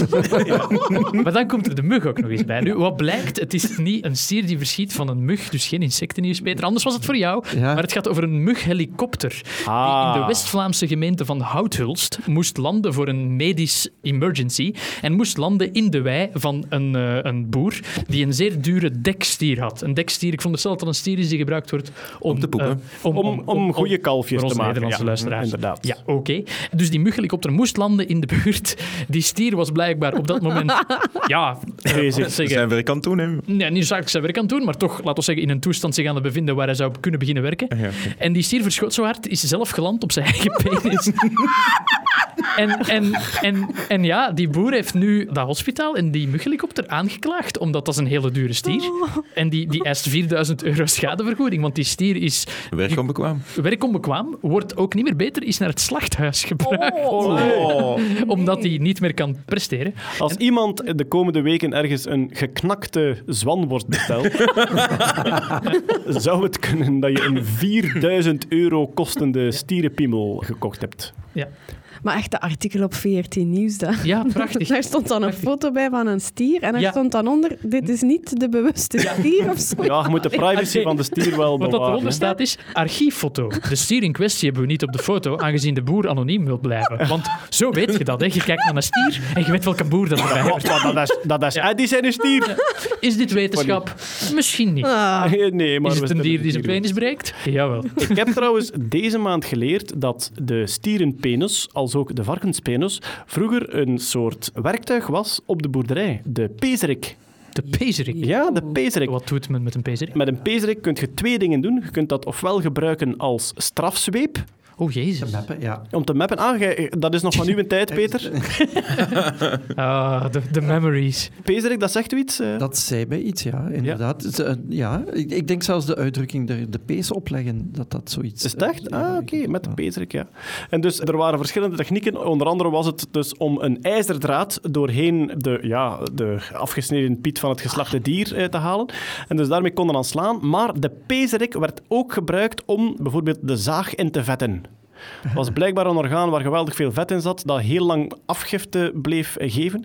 En daar konden dus dingen mee invetten, zoals uw zaag waarmee dat je hout gezaagd. Geef mij een keer de pezerik, ik ga mij zo vetten. maar. Ja, voilà. Is- Ik heb nu juist zitten kijken, omdat Jeroen zegt hij heeft zijn piemel gebroken. Ja, Ja. geknakt. Ja, ja, maar eh, het kan, want heel veel dieren hebben een penisbeentje. Hè. Dat was beer. Dat was beren een penisbot. Ja, en ik heb even gecheckt. De herkauwers niet. Geen herkauwers Dus er met een zat Geen beentje in. Ja, Oké. In dit geval is het gewoon geknakt dan. Ja. Ja. Geknakt. Man, hoe was Vandaar de naam knakworst. Knakworst. Inderdaad. Ja, ja. Wasberen worden alleen maar cooler ook. ja. Eh, we gaan verder, want het is nog niet gedaan met de, de dierenweetjes. Nee, nee, nee, nee. Er is een papegaai gearresteerd.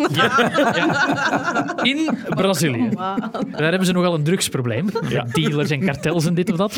Daar is, de politie heeft daar... En ik, het komt uit The Guardian, dus het is niet een of andere flutkrant. Ah, ja, ja, ja. Het is echt waar. Eh, die, die hebben daar, de politie heeft daar een vogel gearresteerd. De vogel die eh, de dealers in de buurt als eh, de popo in de buurt was. Dus als de politie in de buurt was, dan riep die, dan riep die, die, eh, eh, die papegaai in, in Villa Irma Dulce, dat is een, een deelgemeente van... Zeg het, ik, dat is We're losing the Hetty. wetenschap, hè. We're losing- Ja. Het, het goede is wel, als Hetty zo lacht, dat de muggen minder seks Ja. hebben. Dat is het voordeel wel. Ja, maar ja. straks krijgen we weer Skrillex aan de deur. Ja, wel, ja. Dus het is in Villa Irma Dulce, in de deelgemeente van Piauí in, in Brazilië, ook een grote streeks. Blijkbaar die vogel, die riep dan in het, in het eh, wat spreken ze daar, Portugees? Portugees, ja. Portugees riep die, mama, de flikken. Mama, de flik is in Mama, de daar. flikken, ja. Eh, die eh, vogel is opgepakt door de lokale politie. In het artikel stond erbij dat sinds hij is opgepakt door de politie, de vogel zijn bek nog niet heeft opengezet. Omdat die vogel weet, snitches get stitches. De politie heeft hem papagayo de trafico. Dus eh, ja, trafiekpapagaai. Oké. En hij is naar een lokale zoo gebracht om hem daar te rehabiliteren. Jongens, toch. Er zijn dus geen drugs, er zijn geen leden van die bende opgepakt. Ze hebben enkel de papegaai afgepakt. Allee. het is niet het eerste dier dat in de, de drugsoorlog daar eh, opgepakt is. Want vorig jaar hebben ze in Rio, en dat is iets minder hard om te lachen, hebben ze in Rio twee alligators gearresteerd. Ja, gearresteerd meegenomen, laten we eerlijk zijn. Je gaat die zijn rechten niet lezen. Wat dat gezegd kan tegen u gebruikt worden.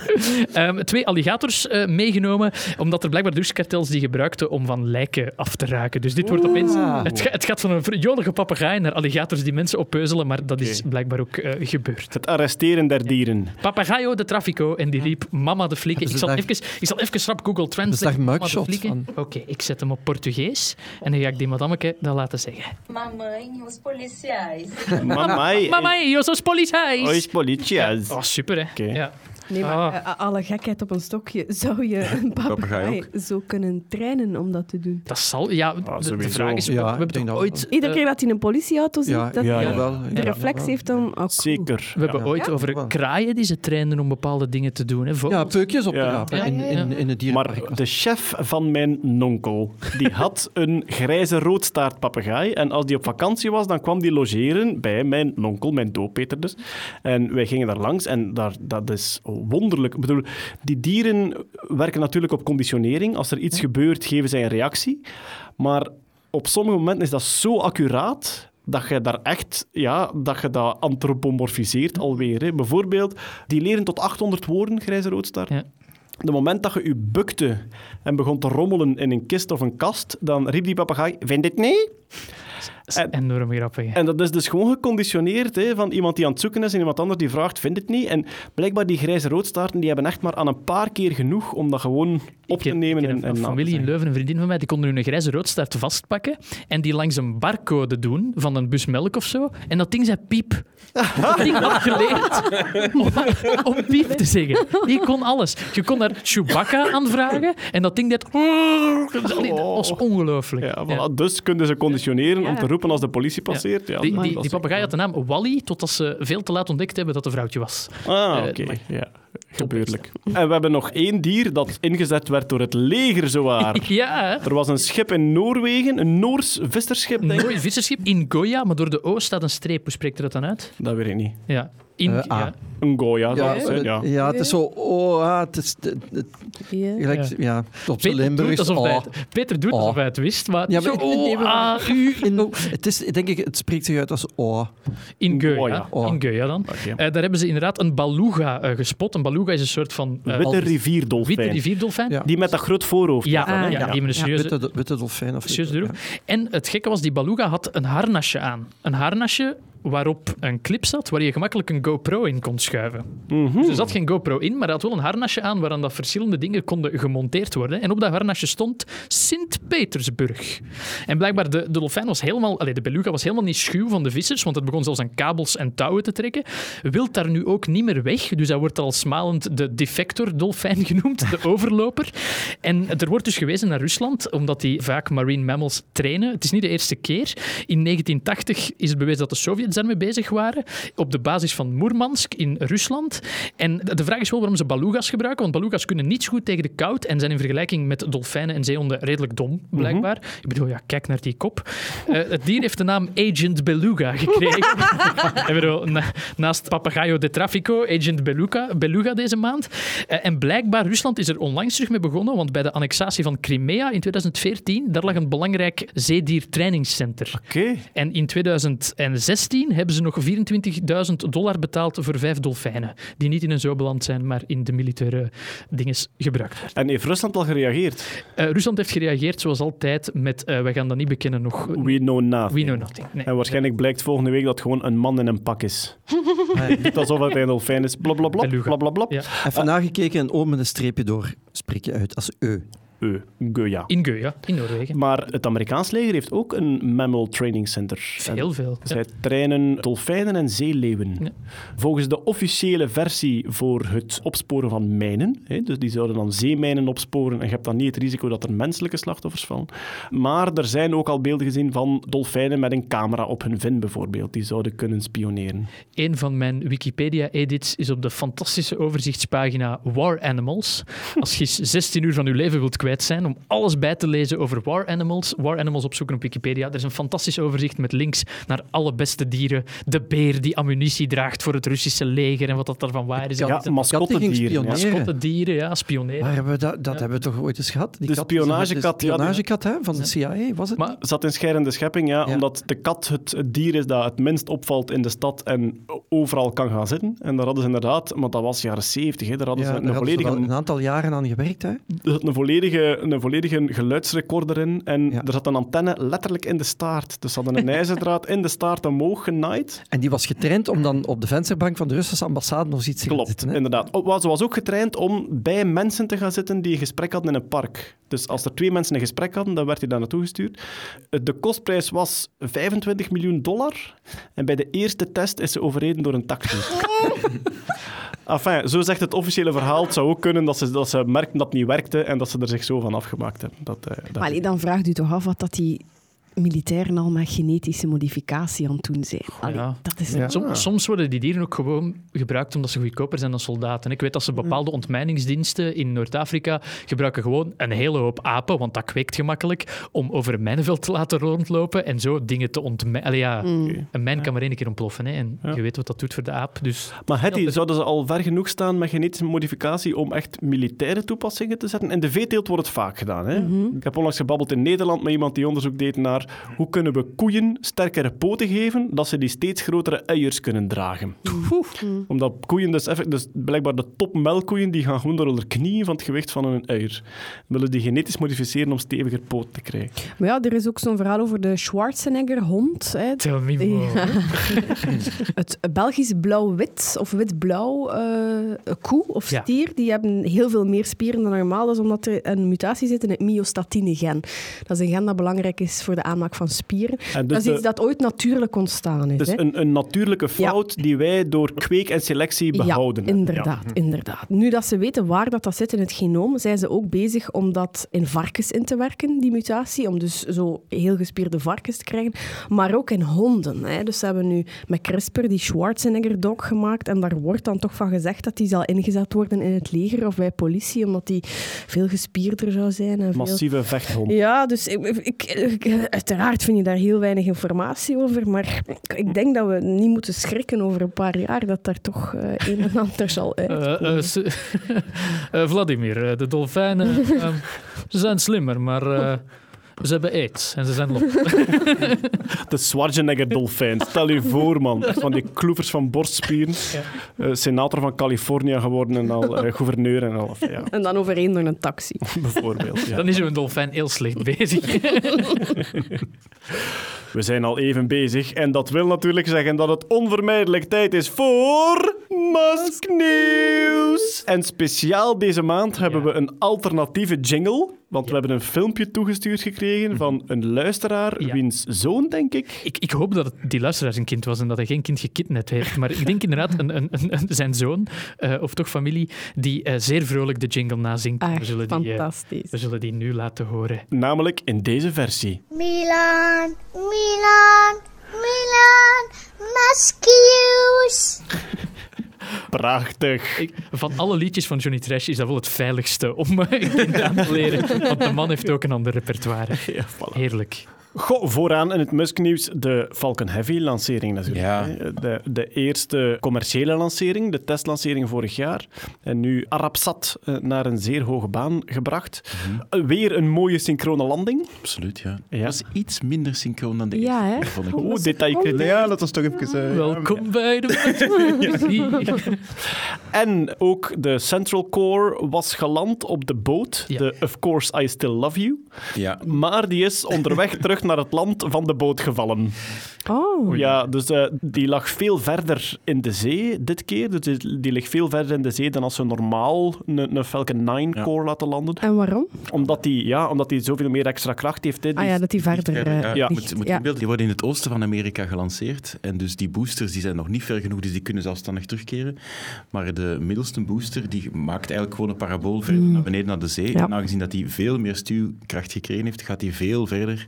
En moet dat dus dat landingsplatform veel verder in de zee staan. Ik denk dat hij meer dan 300 kilometer moest Ja. varen op een autonome boot. Nu, ik denk, dus hij landt op een onbemande boot, omdat het Ja. risico te groot is om daar bemanning op te zetten. Ik neem aan dat er daarna wel een bemande boot eh, daarbij komt ja, in de buurt komt. Maar de zee was te ruw. En ze zeggen zelf van ja, voor een tocht van 300 kilometer zijn de weersvoorspellingen zodanig moeilijk. En je kunt ook geen lancering nog eens uitstellen, omdat de condities op zee niet goed genoeg zijn. En dus daarmee was hij omgevallen. En daar hebben ze weer verder uit geleerd om de volgende keer die een booster na het landen ofwel plat te leggen of te En hebben ze hem nu stabiliseren. Maar de- maar-? Ja, maar de vraag zou kunnen zijn van in plaats van op zee, als ze nog een beetje verder vliegen, Dan zitten ze gewoon in Europa. Hè? Ah, dat ze op een volgend punt landen. Ja. maar ik Of dat ze naar Europa varen of zo, hè? dat is minder ver. Ja, ik weet niet eens, wel 300 kilometer. Ja, nee, dat is waar, sorry. Ik weet niet Maar- eens wat een trajectory is, of als ze dan inderdaad binnen, ergens een eiland tegenkomen dat die op zou kunnen landen. Ja, ik weet het niet. Zoek het op. Elon, wat was de naam weer van de boot die onze raket ging afleveren? De Marie-Louise, zeg je? Klinkt goed. Er was ook nieuws uit China dat ze daar ook aan het experimenteren zijn met landende raketten. Ja. Ze hebben blijkbaar ook in China een soort start-up cultuur opgestart om private, commerciële bedrijven dan voor raketlanceringen op te richten. En daar zouden ze nu de eerste test gedaan hebben. Twee onafhankelijke start-ups van elkaar. Maar het zijn wel, eh, zoals ze het noemen, hop-tests. Dus een raket die omhoog gaat en die dan opnieuw naar beneden probeert te landen zonder dat hij een lading afgeleverd heeft. Eentje ging maar een paar tientallen meters hoog, maar een andere ging toch, ik denk, tot 20, 30 kilometer hoog. En is dan terug naar beneden gekomen en geland ook. ja. Ze zouden voorlopig ook alleen focussen, die raketten, niet op mensenvervoer. Dus enkel en alleen Ik denk zelfs, payloads. ik denk zelfs microsatellieten. Dus Microsatelliet, ja. ja. Want China heeft de markt voor microsatellietlanceringen. Dus microsatellieten zijn, ja, ik denk 10 op 10 op 20 centimeter, zoiets. De markt voor microsatellietlanceringen zou opengezet zijn voor private bedrijven. De andere nog niet binnen China. De, de En grote ruimtevaart wordt Dat dient voor microsatellieten. heel veel, heel veel hogescholen zelfs, of, of onderzoeksinstellingen, die geen grote satelliet kunnen betalen, die stoppen een klein project, een klein onderzoek in een microsatelliet. En de reden waarom dat, dat voornamelijk interessant geworden is, is dat die vaak meereizen met andere satellieten, omdat er altijd nog wel wat plaats over is, links en rechts, boven en onder Ah, de ja. satelliet. Ja. En daar kunnen ze wat dingen in. parasatellieten. Dat zijn wat? Parasietensatellieten. Parasietensatellieten. Ja, en die reizen dan mee. En eh, ja, daar gebeurt, eh, daar gebeurt allerlei onderzoek mee. Cool. Er is ooit een gelanceerd in de vorm van de TARDIS eh, van, Oh. van Doctor Who. Kost dat veel om er zo een te lanceren? Ik denk dat je 10, 20.000 euro dat je er al bent, Voilà. denk ik. Je kent Stan Meuris goed, hè? We kunnen microsatelliet Suzy lanceren. microsatelliet Suzy. Ik zal het hem eens vragen. Ja. Natuurlijk, al ja, de vereisten qua veiligheid en wat dat wel en niet mag kunnen en het feit dat dat niet mag de rest verstoren. Ook space debris, het feit dat je die moet kunnen blijven volgen, dat die moet opbranden Ja, ja. in de atmosfeer enzovoort. Dat is er allemaal zeer belangrijk in. Wat hebben we nog staan qua Musk-nieuws? Tesla verzon de moorddreiging van de klokkenluider. Iemand iets van opgevangen? Ja, juist. Tesla heeft vorig jaar heeft hij een paar keer furoren gemaakt omdat er bij hem in het bedrijf, ik denk de klokluider die over veiligheidsvoorschriften in de fabriek had geklaagd, anoniem aan kranten. En Musk heeft er toen een verhaal ontgangen van ja, dat is een werknemer die niet meer content is, die eigenlijk ook aan bedrijfsspionage doet. Dus ja, internetdesigns en ontwikkelingen van Tesla buiten smokkelen. En dat zou nu een stevig broodje aap verhaal geweest zijn, verzonnen door de man zelf. Door Musk zelf. Door Musk zelf, ja. Waarom? Maar dat is uw versie als Musk-scepticus. Eh, Is er een andere versie? We zullen het nog eens eh, in de diepte moeten uitzoeken. En verder was er ook het nieuws dat Elon Musk citroenen met benen ontwikkelde die kunnen sprinten naar alle hongerige mensen van over de hele wereld. Dat was van, van de site The Onion, het Ah. satirisch berichtje. De Onion, ja, vooral, de omdat dat meteen, krant. vooral ook omdat dat twee minuten te later gevolgd werd door Musk cancelt de citroen omdat hij hem beledigd heeft. er is een, echt een, een markt om zotte berichten over Musk te maken waarvan je toch twee seconden van denkt van dat is iets dat hem zou doen. Ja. Is dat hem- Want ook hij heeft deze maand met de SEC, de beurswaakhond in Amerika, is eindelijk een afspraak eh, gemaakt van dat hij zijn Twitter-gebruik aan banden zou leggen. En heeft deze maand heeft hij een paar keer raar gedaan met Twitter. Niet over zijn bedrijf, maar zo precies om uit te dagen met ik mag dan niet meer over Tesla tweeten, maar ik tweet nog over alles wat ik wil. Kom op, laten we het vier uur over anime hebben. Eh, laten we het vier uur over, over, over drank hebben. Dat is, dat is ongelooflijk. Is een beetje zijn uitlaatklep. Ja, hè? ik denk het echt. Ik denk dat die man dat niet kan missen. Zotten op Twitter. trouwens, over ideeën die Musk in de wereld zou gegooid hebben. Er is een Twitter-account, Board Elon Musk heet die, die exact doet wat je daarnet gezegd had. Zo van, oh, dit zou ik ook nog kunnen doen. Google Nieuws. Google heeft zijn AI Ethics Board gecanceld. Ja. Na een backlash van het personeel. Wat deed het AI Ethics Board? Weet iemand dat? Wel, blijkbaar zaten er in dat panel een paar mensen die erg op een hoog niveau over dingen nadachten. Dus we hebben het echt over futurisme. Maar een paar van die mensen die dat boord zaten, waren daarin gemanoeuvreerd door, laten we zeggen, de geldschieters van Google. En daar zat onder andere een klimaatontkenner bij. Of mensen die toch, laten we zeggen, een zeer labiele wetenschappelijke ondersteuning hebben. En om die mensen dan, dus mensen die nu noodzakelijk de top zijn binnen AI, zoals binnen Google, maar om die mensen dan te laten debatteren over AI in de toekomst, in de toekomst van Google, was moeilijk. Vooral omdat Google de laatste tijd ook heel, veel- heel veel te maken krijgt met interne kritiek. Hè. Er zijn ook, bij Google zijn er walkouts geweest Ja, eh, ja, vorige maand, dus werknemers die het werk neerleggen. En dat was in verband met eh, Militaire opdrachten, denk ik. militaire opdrachten is erop ge... Ja, er is veel hoor. Dus militaire opdrachten zijn er werknemers. Een, een sexual harassment. Sexual die, harassment eh, policy. Ja. Dus eh, Ja. verhalen van betast door uw baas, maar wegens het machtsverschil werd dat in de doofpot gestoken. Ze hebben kritiek gekregen een paar maanden geleden op, van interne medewerkers allemaal. Hè. Dus over een zoekmachine die ze speciaal voor China zouden maken. Dus Google zou voor, China, ja. zou voor China een aparte zoekmachine maken waar dat de overheid alle touwtjes van in handen heeft. Dus niet zoeken op het, eh, hoe noemt het plein? Tianhang- Tian- Tiananmenplein. Dat gaat allemaal niet. En niet zoeken op Winnie de Pooh. Niet, nee, nee, dat mag ook niet meer, want de president van China, Ja. Li Jinping, die, eh, ja, die lijkt een beetje op Winnie de Pooh. en, en die man kan er Dat is blijkbaar lachen. de typische satire. Eh, Xi Jinping, die ooit in een of ander Oost-Europees nieuws aangekondigd werd als Jinping de Elfde. Omdat er XI staat in zijn voornaam. Ah ja,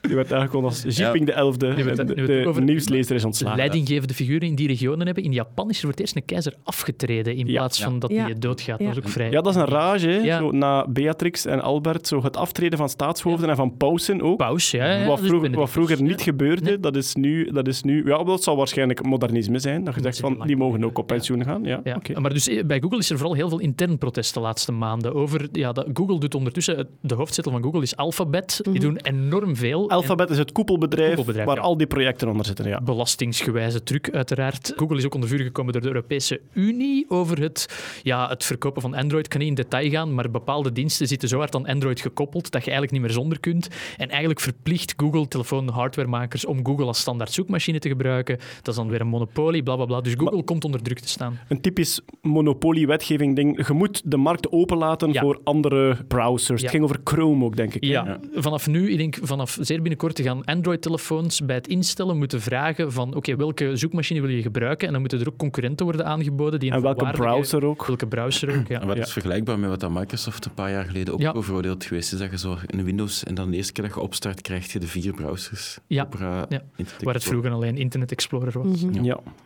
Facebook heeft zich ook geroerd de voorbije maand. er is eh, van alles gebeurd. Ze hebben ook zelf een conferentie gegeven met nieuws, maar er is vooral ook, ja, er is redelijk wat shitstorm geweest. Goed, we hebben een lijstje.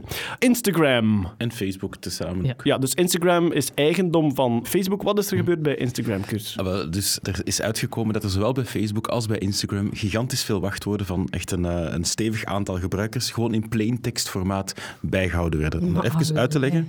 Als je Dus je hebt, je, hebt een, je hebt een server van Instagram waarop dat de wachtwoorden opgeslagen zijn om te zien of ze wel kloppen als je ze invult. Ja, Normaal moeten die gecodeerd worden, Ja, de- als je gehackt ja, wordt, dat, voilà, de- dat niet leesbaar is. Ja? ja de, dus de- en, en ge- gecodeerd op een manier dat het in één richting maar gecodeerd kan Dat je worden. het niet kunt decoderen zonder Nee, hashing, ja, voilà, hashing zoals dat noemen we eigenlijk een, een one-way algoritme. Dus je hebt je wachtwoord in plaintext, in cleartext. En dat wordt via een hashing algoritme eigenlijk ehm, gehashed. En dat is een bepaalde string van karakters, waarvan dat je nooit van het gehashte terug naar het gewone wachtwoord kunt gaan. Dus als iemand die server hackt, kan hij niet zien dat uw wachtwoord floepie woepie is. Hoe Daar- weet je dat? Ja. maar, Het is nu komt, floepie woepie vraagteken. Oké, dat is veiliger.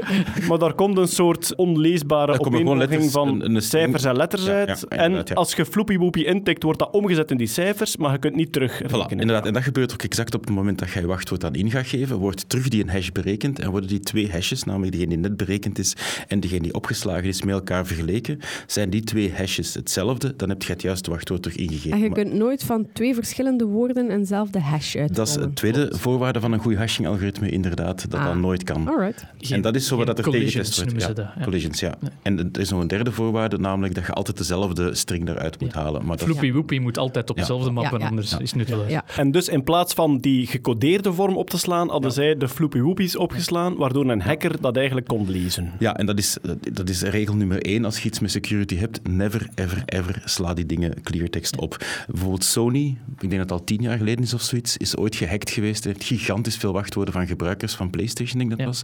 Zijn op die manier geleakt, maar dat waren echt plain cleartext wachtwoorden. En soms bij zo'n breach ziet je dat ook van, en dan denkt iedereen van, allee mannetjes, hoe kan dat nu dat je dat doet? En zelfs dus ook Facebook en Instagram bij uitbreiding hebben dat gewoon voor een bepaald stuk gedaan. En plus, werknemers van Facebook konden die wachtwoorden ook allemaal inzien. Allee. Ja, dus... En eh, hoe lang is dat geleden? Ga- dat- dat aan het licht gekomen is, ja, in april is aan het licht gekomen, maar ja, dat weet je niet hoe lang dat al gebeurt natuurlijk. En dat is zo van, goh, mannetjes, waar zitten mee bezig? Dat is ook altijd een hele grote rode vlag als je je registreert voor een dienst en je krijgt een mail terug met Hey Jeroen, welkom voor het registreren. Eh, je paswoord is dubbel punt en dan het wachtwoord zoals jij het hebt ingetipt. Ja. Dan weet je ook van, wacht even, dat bedrijf heeft mijn wachtwoord op een bepaald moment cleartext vastgehaald. Ja, maar Ja, er ja. staat, ook cleartext, er staat ook cleartext in uw mailbox. mail, dat is ja. cleartext een aantal mailstations gepasseerd, dus dat staat op gigantisch veel servers. In caches staat dat allemaal opgeslagen. ja, ja. Dus dat was een soort regel 1 security fout die ze blijkbaar Ja, ook absoluut, ja. daar gemaakt hebben. Eh, Verder hebben ze ook wachtwoorden van mailboxen gevraagd. Op een bepaald moment heeft Facebook willen verifiëren of gebruikers echt waren, dat het geen robots waren. En dan heeft Facebook gevraagd op facebook.com, zeg, wat is uw mailadres en wat is het wachtwoord van die mailbox? Want als we daarop kunnen inloggen, zet je waarschijnlijk een echte mens. Wat op zich al een heel, heel, Dat heel, is- heel... heel Eigenlijk is dat een standaard phishing attack. Ja, dat is een heel rare manier om het te doen. Maar verder is nog aan het licht gekomen deze maand dat Facebook niet alleen heeft ingelogd op die mailboxen, maar ook de contactboeken, dus de contactadressen die in die mailboxen zaten, gekopieerd heeft naar Facebook-servers. Oeps! Dus ze hebben het wachtwoord niet alleen gevraagd, ze hebben ook het echt gebruikt Ja. om in te loggen. Ja. En dan de hele contactlijst gestof, Ja. stof, stofgezogen. Ja, per ongeluk. Per Ah, ongeluk. waarom per ongeluk? Of dat ja, dat was niet de bedoeling. Dat was niet de bedoeling. Dat was een stuk code dat niet functioneerde zoals het hoorde, is de uitleg geweest. Ja, dus een stuk code dat aan. per ongeluk exact deed wat Facebook graag zou hebben. Dat is hoe dat je software krijgt, lieve. Je doet iets en per ongeluk werkt Ja, het. Je gaat op Ja. je toetsenbord zitten met, Ja. met je gat en wat blijkt, dat is code die exact Absoluut. doet wat je wilt. Ja. Ja. oké. Ja. Maar dat is ook vergelijkbaar met in het begin, toen dat Facebook net WhatsApp overgenomen had, kwam er ook aan het licht dat ze eigenlijk de twee met elkaar gelinkt hadden en gewoon heel uw adresboek van WhatsApp gelinkt hadden aan uw Facebook-login, om op die manier suggested friends en al hun algoritmes nog beter te kunnen trainen. En daar is toen ook gigantisch veel kritiek tegen gekomen. En dat is raar dat die daar gewoon niet op veroordeeld worden. GDPR-gewijs zouden denken van, hé laba, wat doen jullie daar allemaal? Dat mag niet. Het is eh, onlangs ook World Password Day geweest. En dat is waarom dat we hier al vijf minuten over aan het neuten zijn. Als er een paswoord van u bekend wordt, dat is op zich geen ramp. Dat kan gebeuren. Dat is spijtig dat dat gebeurt.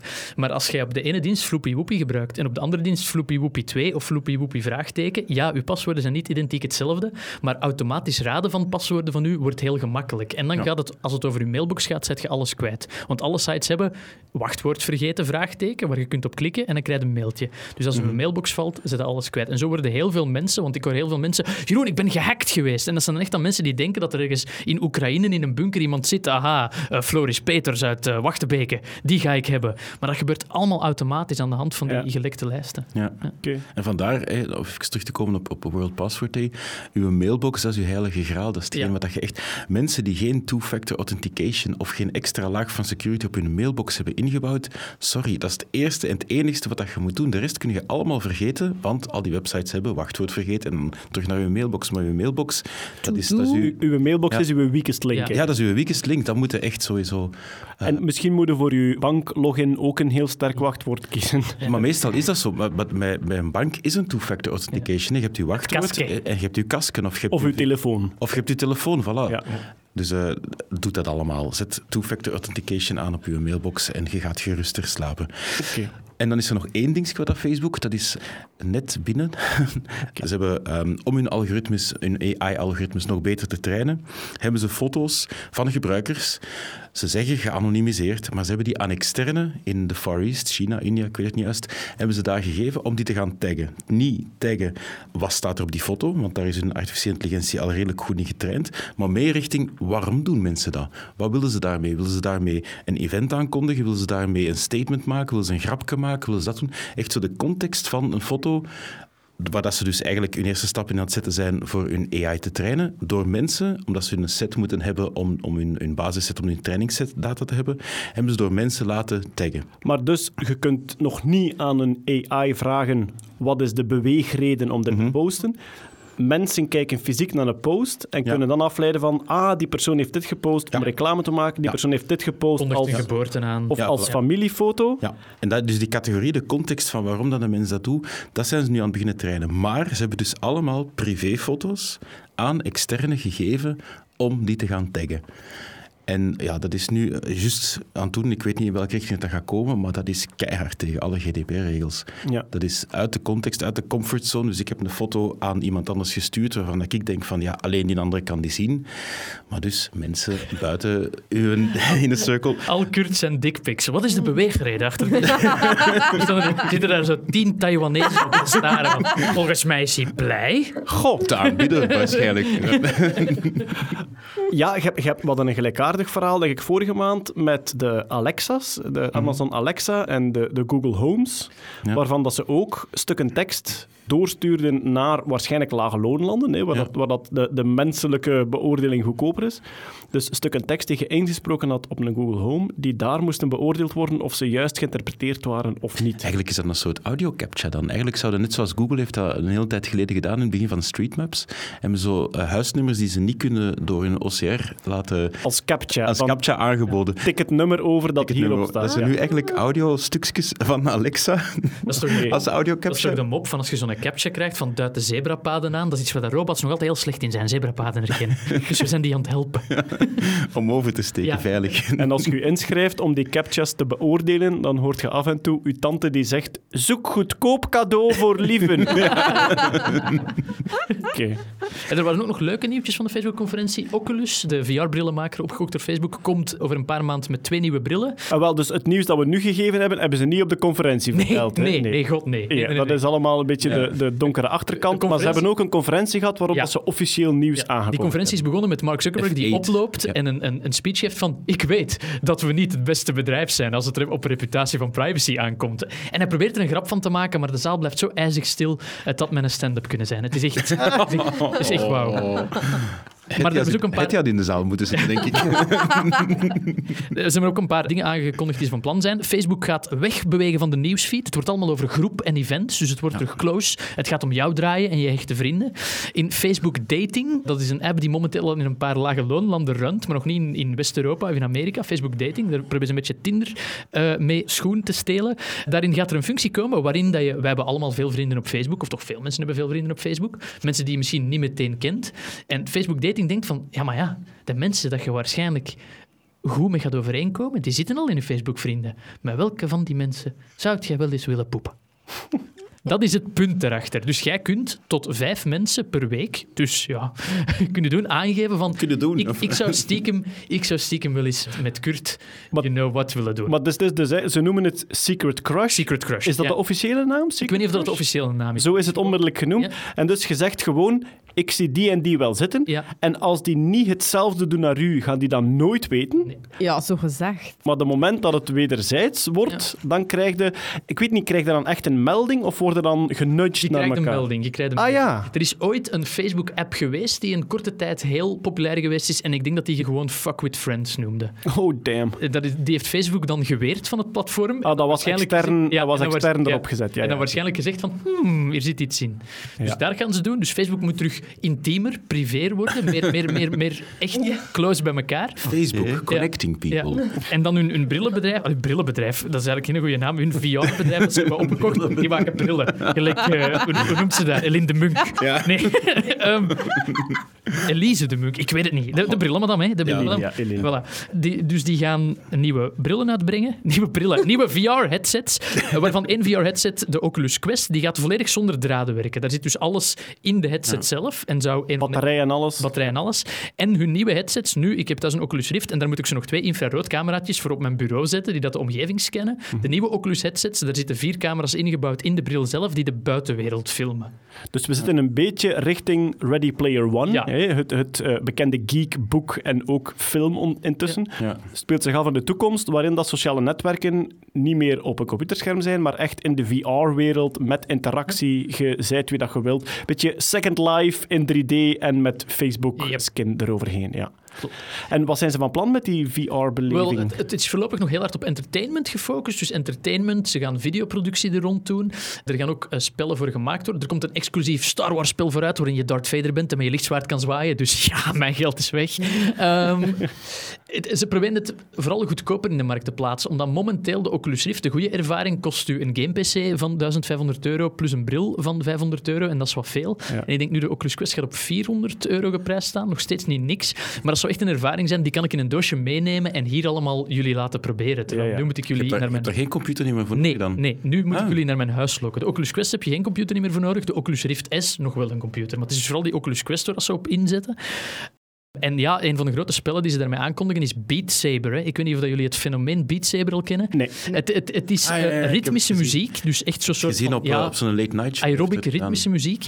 En er komen blokken op je afgevlogen. En in elke hand heb je een lightsaber. En je moet die blokken op een bepaalde manier in stukken snijden. En je krijgt punten voor hoe vloeiend dat je bewegingen maakt. Dus gewoon een blok aantitsen is niet goed genoeg. Je moet daar een grote, vloeiende beweging van maken. Van- Samurai-achtig. Ja, Ja. en dat, dat is ongelooflijk populair. Dat is enorm leuk om te spelen ook. Ik heb mezelf al in, het- in het zweet gebeatsaberd. Dat is ongelooflijk. Ah, je Ja, hebt al Jullie moeten het echt eens komen proberen. Het is gelijk Fruit Ninja, is op een telefoon ook lang Ja. populair Ja. geweest. Dat is dat en er komen muren op u af, dus soms moet je een muur ontwijken. En het is, ja, het is zo'n zo'n eindeloos vooruitlopend spelletje waarbij je stukken in dingen in stukken moet haken. Het klinkt zo idioot, maar het is zo de perfecte VR-game om mee te beginnen.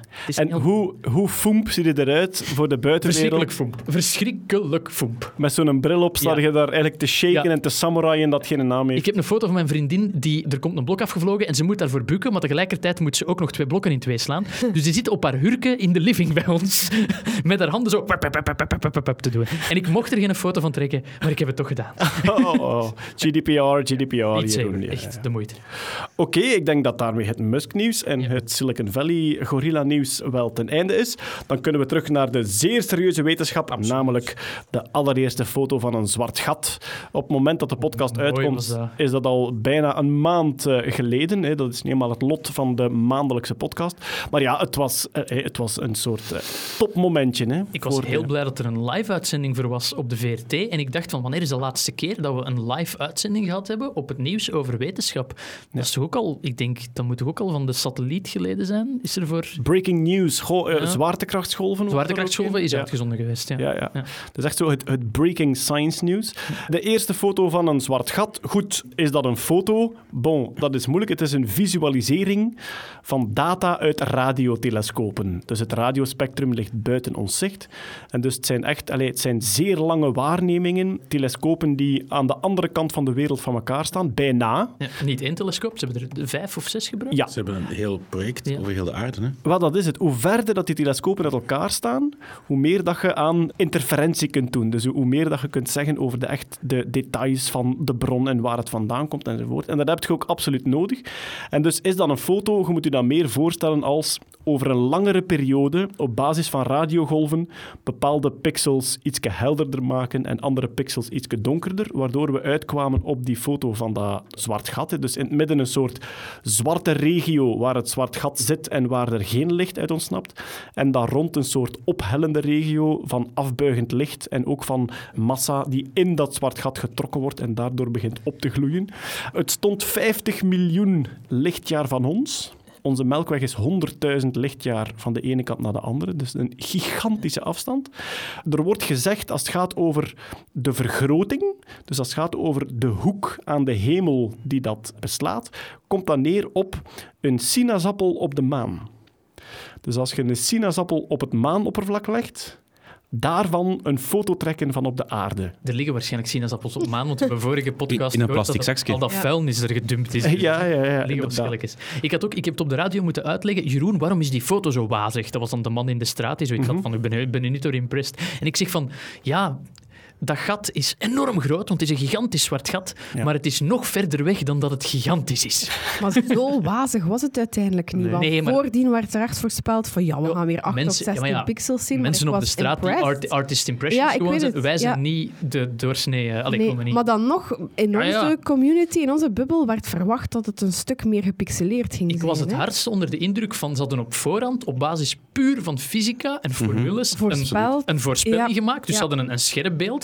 Maar dat hebben ze dan uiteraard met puur de optica hebben ze dat geblurred en gezegd van wij denken dat er uit die telescopen, uit die terabytes aan data, die trouwens manueel op een schijf gezet zijn en die schijf is de wereld rondgestuurd van elke telescoop, omdat het gewoon veel langer zou duren om het via internet door te sturen. We hebben het echt over... Echt? Het waren Dus- petabytes aan data. Ja, ja, er is een Je, je kunt beter USB-sticken rondmailen Ja. met de post. Ah, maar, Ja. absoluut, maar ze hebben, dat, ze hebben dat experiment gedaan in, in Afrika.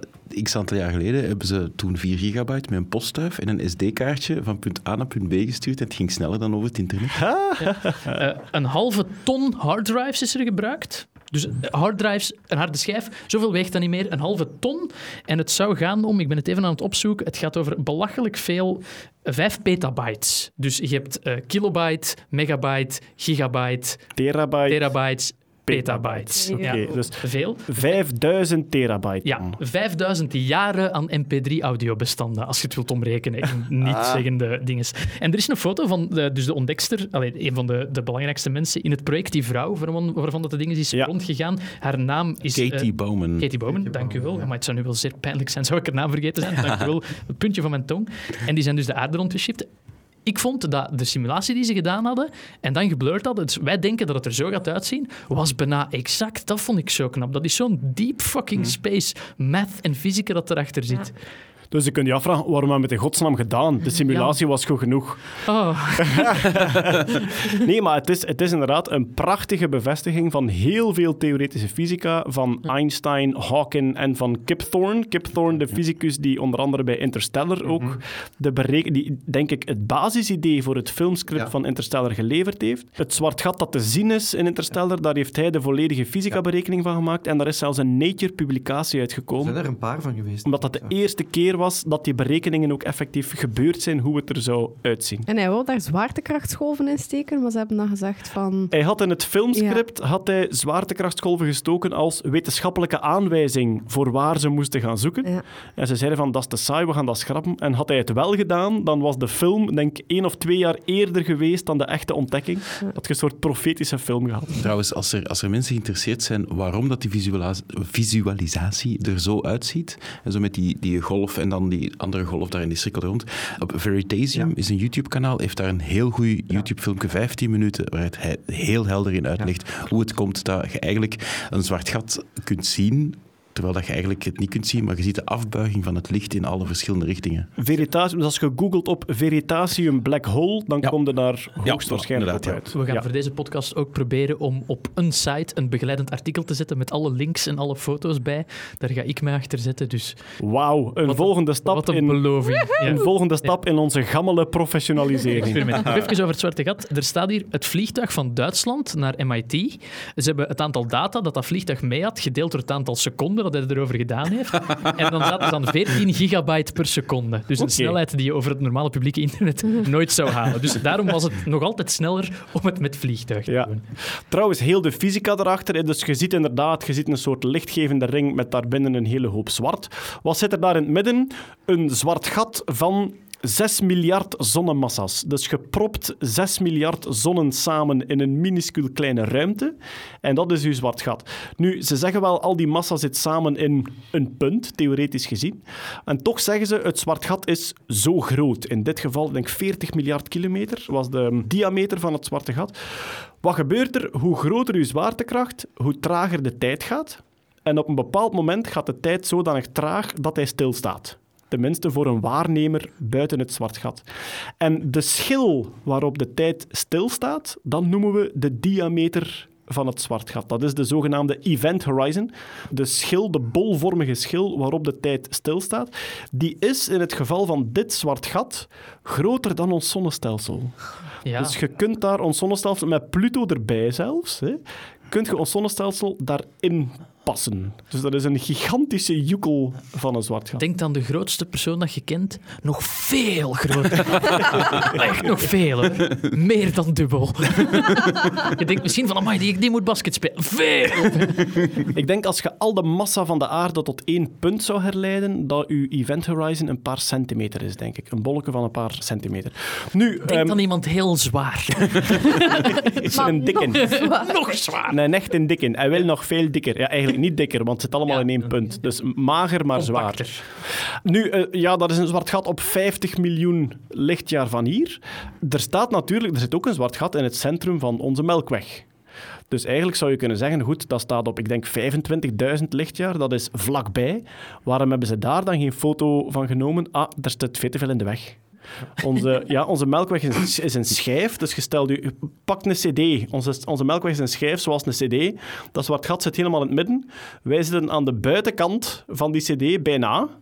Dus als je naar binnen kijkt, er zitten zoveel sterren tussen ons en dat zwart gat. Er zit van alles in de weg en je kunt daar gewoon geen zuiver beeld van vormen. Trouwens, het centrum van onze melkweg zit in het sterrenbeeld Boogschutter, Sagittarius. Maar ik denk dat de richting waarin dat je moet kijken van in België niet te zien is. Het is een soort... eh, In Zuid-Afrika heb ik in de richting kunnen kijken van het zwarte gat. Dus aan de sterrenhemel in het zuidelijk halfrond. Ja, nee, zo fout, nee. zo fout. Jeroen, dat Nee, heb jij gedaan. was mij keihard aan. Ik was zuiver wetenschappelijk in bezig. Zuid-Afrika in de richting van het zwarte gat kunnen kijken. Van Sagittarius A. Sagittarius A. En dat Hij sterrenbeeld... een artiestennaam, ja. Voilà. Zo- Zoals wij hier het koekenpanneken hebben, de grote beer, Ja. heb je daar het theepotje. En dus dat is een sterrenbeeld in de vorm van een soort theepotje met zo een handvatje aan en zo een, een teut aan. En eigenlijk als je die een teut volgt, je zou kunnen zeggen waar de thee uitgegoten wordt, daar heb je dus Sagittarius A, namelijk het centrum van onze melkweg. En ja, mensen die al op zeer donkere plaatsen geweest zijn, die zullen weten dat je de melkweg ook kunt zien. Je kunt... Ja, een- een- een- Ik doe niks. eh, waar de nacht, waar er weinig lichtvervuiling is, dat je zo, ja, dat je zo'n witte band ziet over de sterrenhemel. Dus je hebt de sterren en als je ergens op een hele eh, een plek zit waar het heel duister wordt s'nachts, dan zie je zo'n soort witte melkachtige band en dat is die schijf van de melkweg die je op dat punt ziet. Oké. En dus vanuit het zuidelijk halfrond kun je ook kijken. Ik denk ook als je dichter naar de Nevenaar gaat, zul je dat ook al zien, maar bij ons niet. Kun je kijken naar het centrum van de Melkweg. Maar er hangt van alles in de weg, waardoor ze daar geen foto van kunnen. Maar ze hebben wel geprobeerd, hè, of niet? Ja, het EHT, dus het Event Horizon project, de Event Horizon Telescope, wat dus die samenwerking is van al die telescopen, heeft daar ook eh, naar gekeken, inderdaad. Maar ze hebben voor het eerst dat heel mooie beeld gehad van eh, die andere, ik denk, Ja. staat in, in een, een of andere Messier-nevel, eh, staat dat. Trouwens, een van de personen die vaak genoemd wordt als drijvende kracht van dat Event Horizon telescoop, dus iemand die ervoor gezorgd heeft dat al die radiotelescopen zo ver uit elkaar, zelfs tot op de Zuidpool, samenwerken om die beelden te maken, is eh, Heino Valke. Als ik me niet vergis, is het een Duitser, maar hij werkt in Nederland aan de Radboud Universiteit. Dus er zit een grote Nederlandse factor in die fantastische eerste foto van het zwarte gat die Is we dit gezien de Nobelprijs waardig voor dit jaar? Goh, dat is een goede vraag. Ik kan het moeilijk inschatten, omdat... Ze zijn nog niet dood, hè.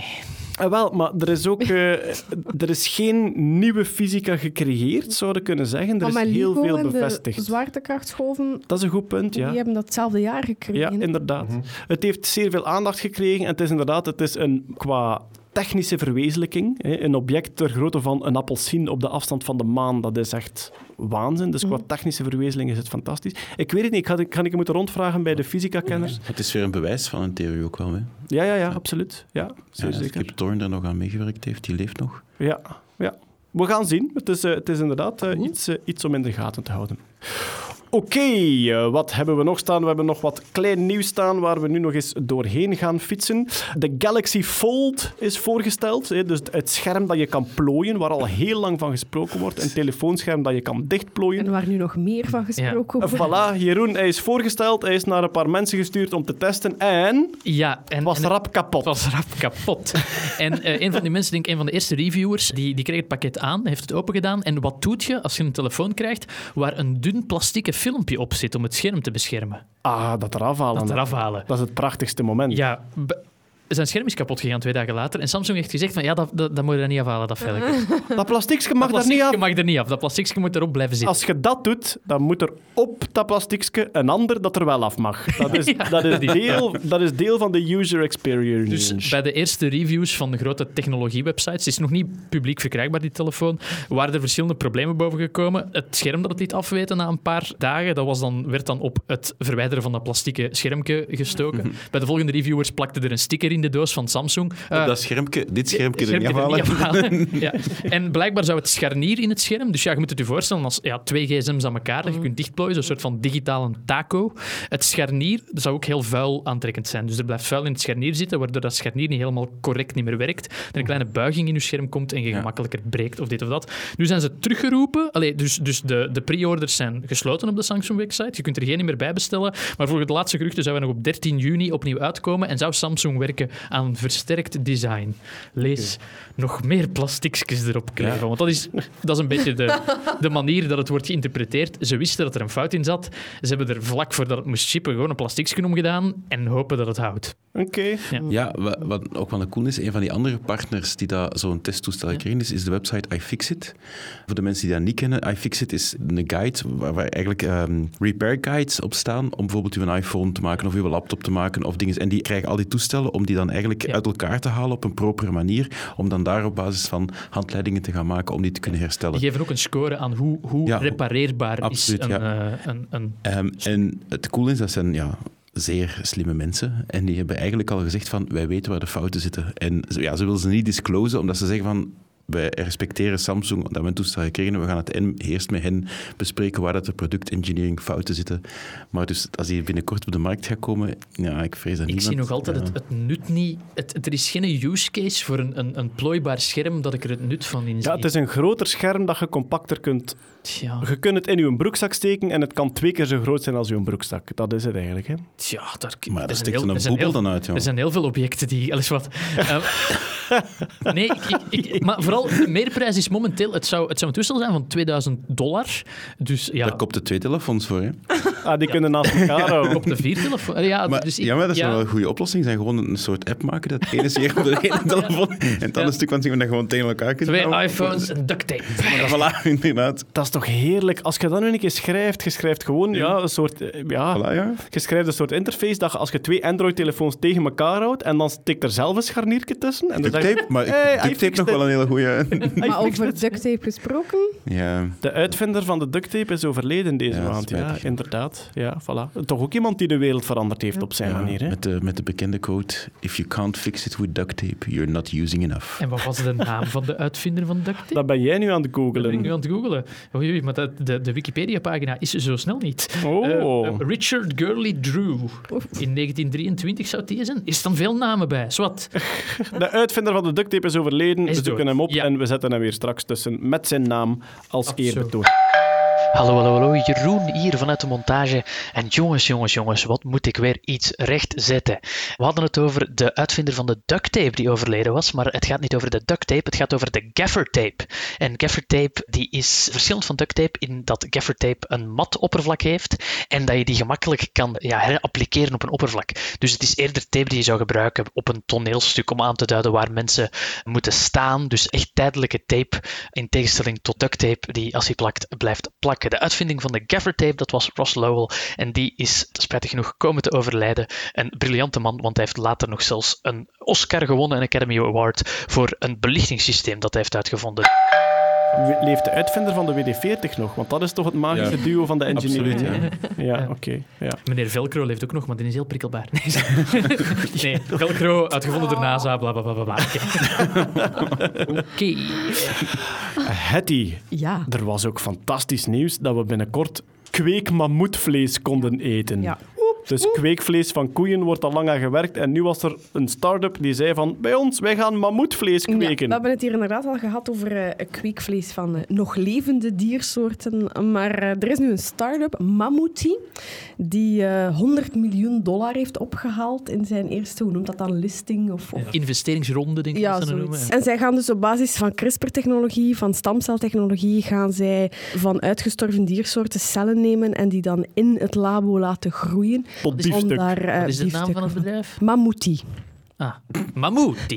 ik bedoel, we moeten er een beetje een cul- culinaire draai aan geven. Hè? Ja. Mammoeti, Ja. zoals, in, Mammoeti, zoals het Duits. Die hierin? Mammoeti, ja. Dan stond dan in het persbericht ook dat ze, want dat is dan de volgende vraag, denken jullie dan ook richting dino's? En het antwoord was daar ja, dus DNA van nog resterende dino-cellen of dino-weefsels. Hebben we Dat- DNA van dino's? Ja, wel, nee. Eh, en dan is zo mijn, mijn lichtje beginnen branden. Er, allee, er werd ook gezegd, ja, die mammoeten die zijn uitgestorven omdat omdat wij daar als mens op gejaagd hebben. Dus die moeten wel heel lekker vlees hebben. Dat is mijn theorie ook. Ja, Ja. maar ze zijn, de laatste theorie is nu dat ze uitgestorven zijn door klimaatverandering. Door Eerder het dan, verdwijnen van de ijstijd. ja. eerder dan door het jagen van de mensen. Dus dat waren allemaal dingen dat ik dacht, maar alleen. Dus dan ben ik dan beginnen googlen, mammoetje, maar ik vond dat nergens. Ik dacht een start-up die 100 miljoen ophaalt.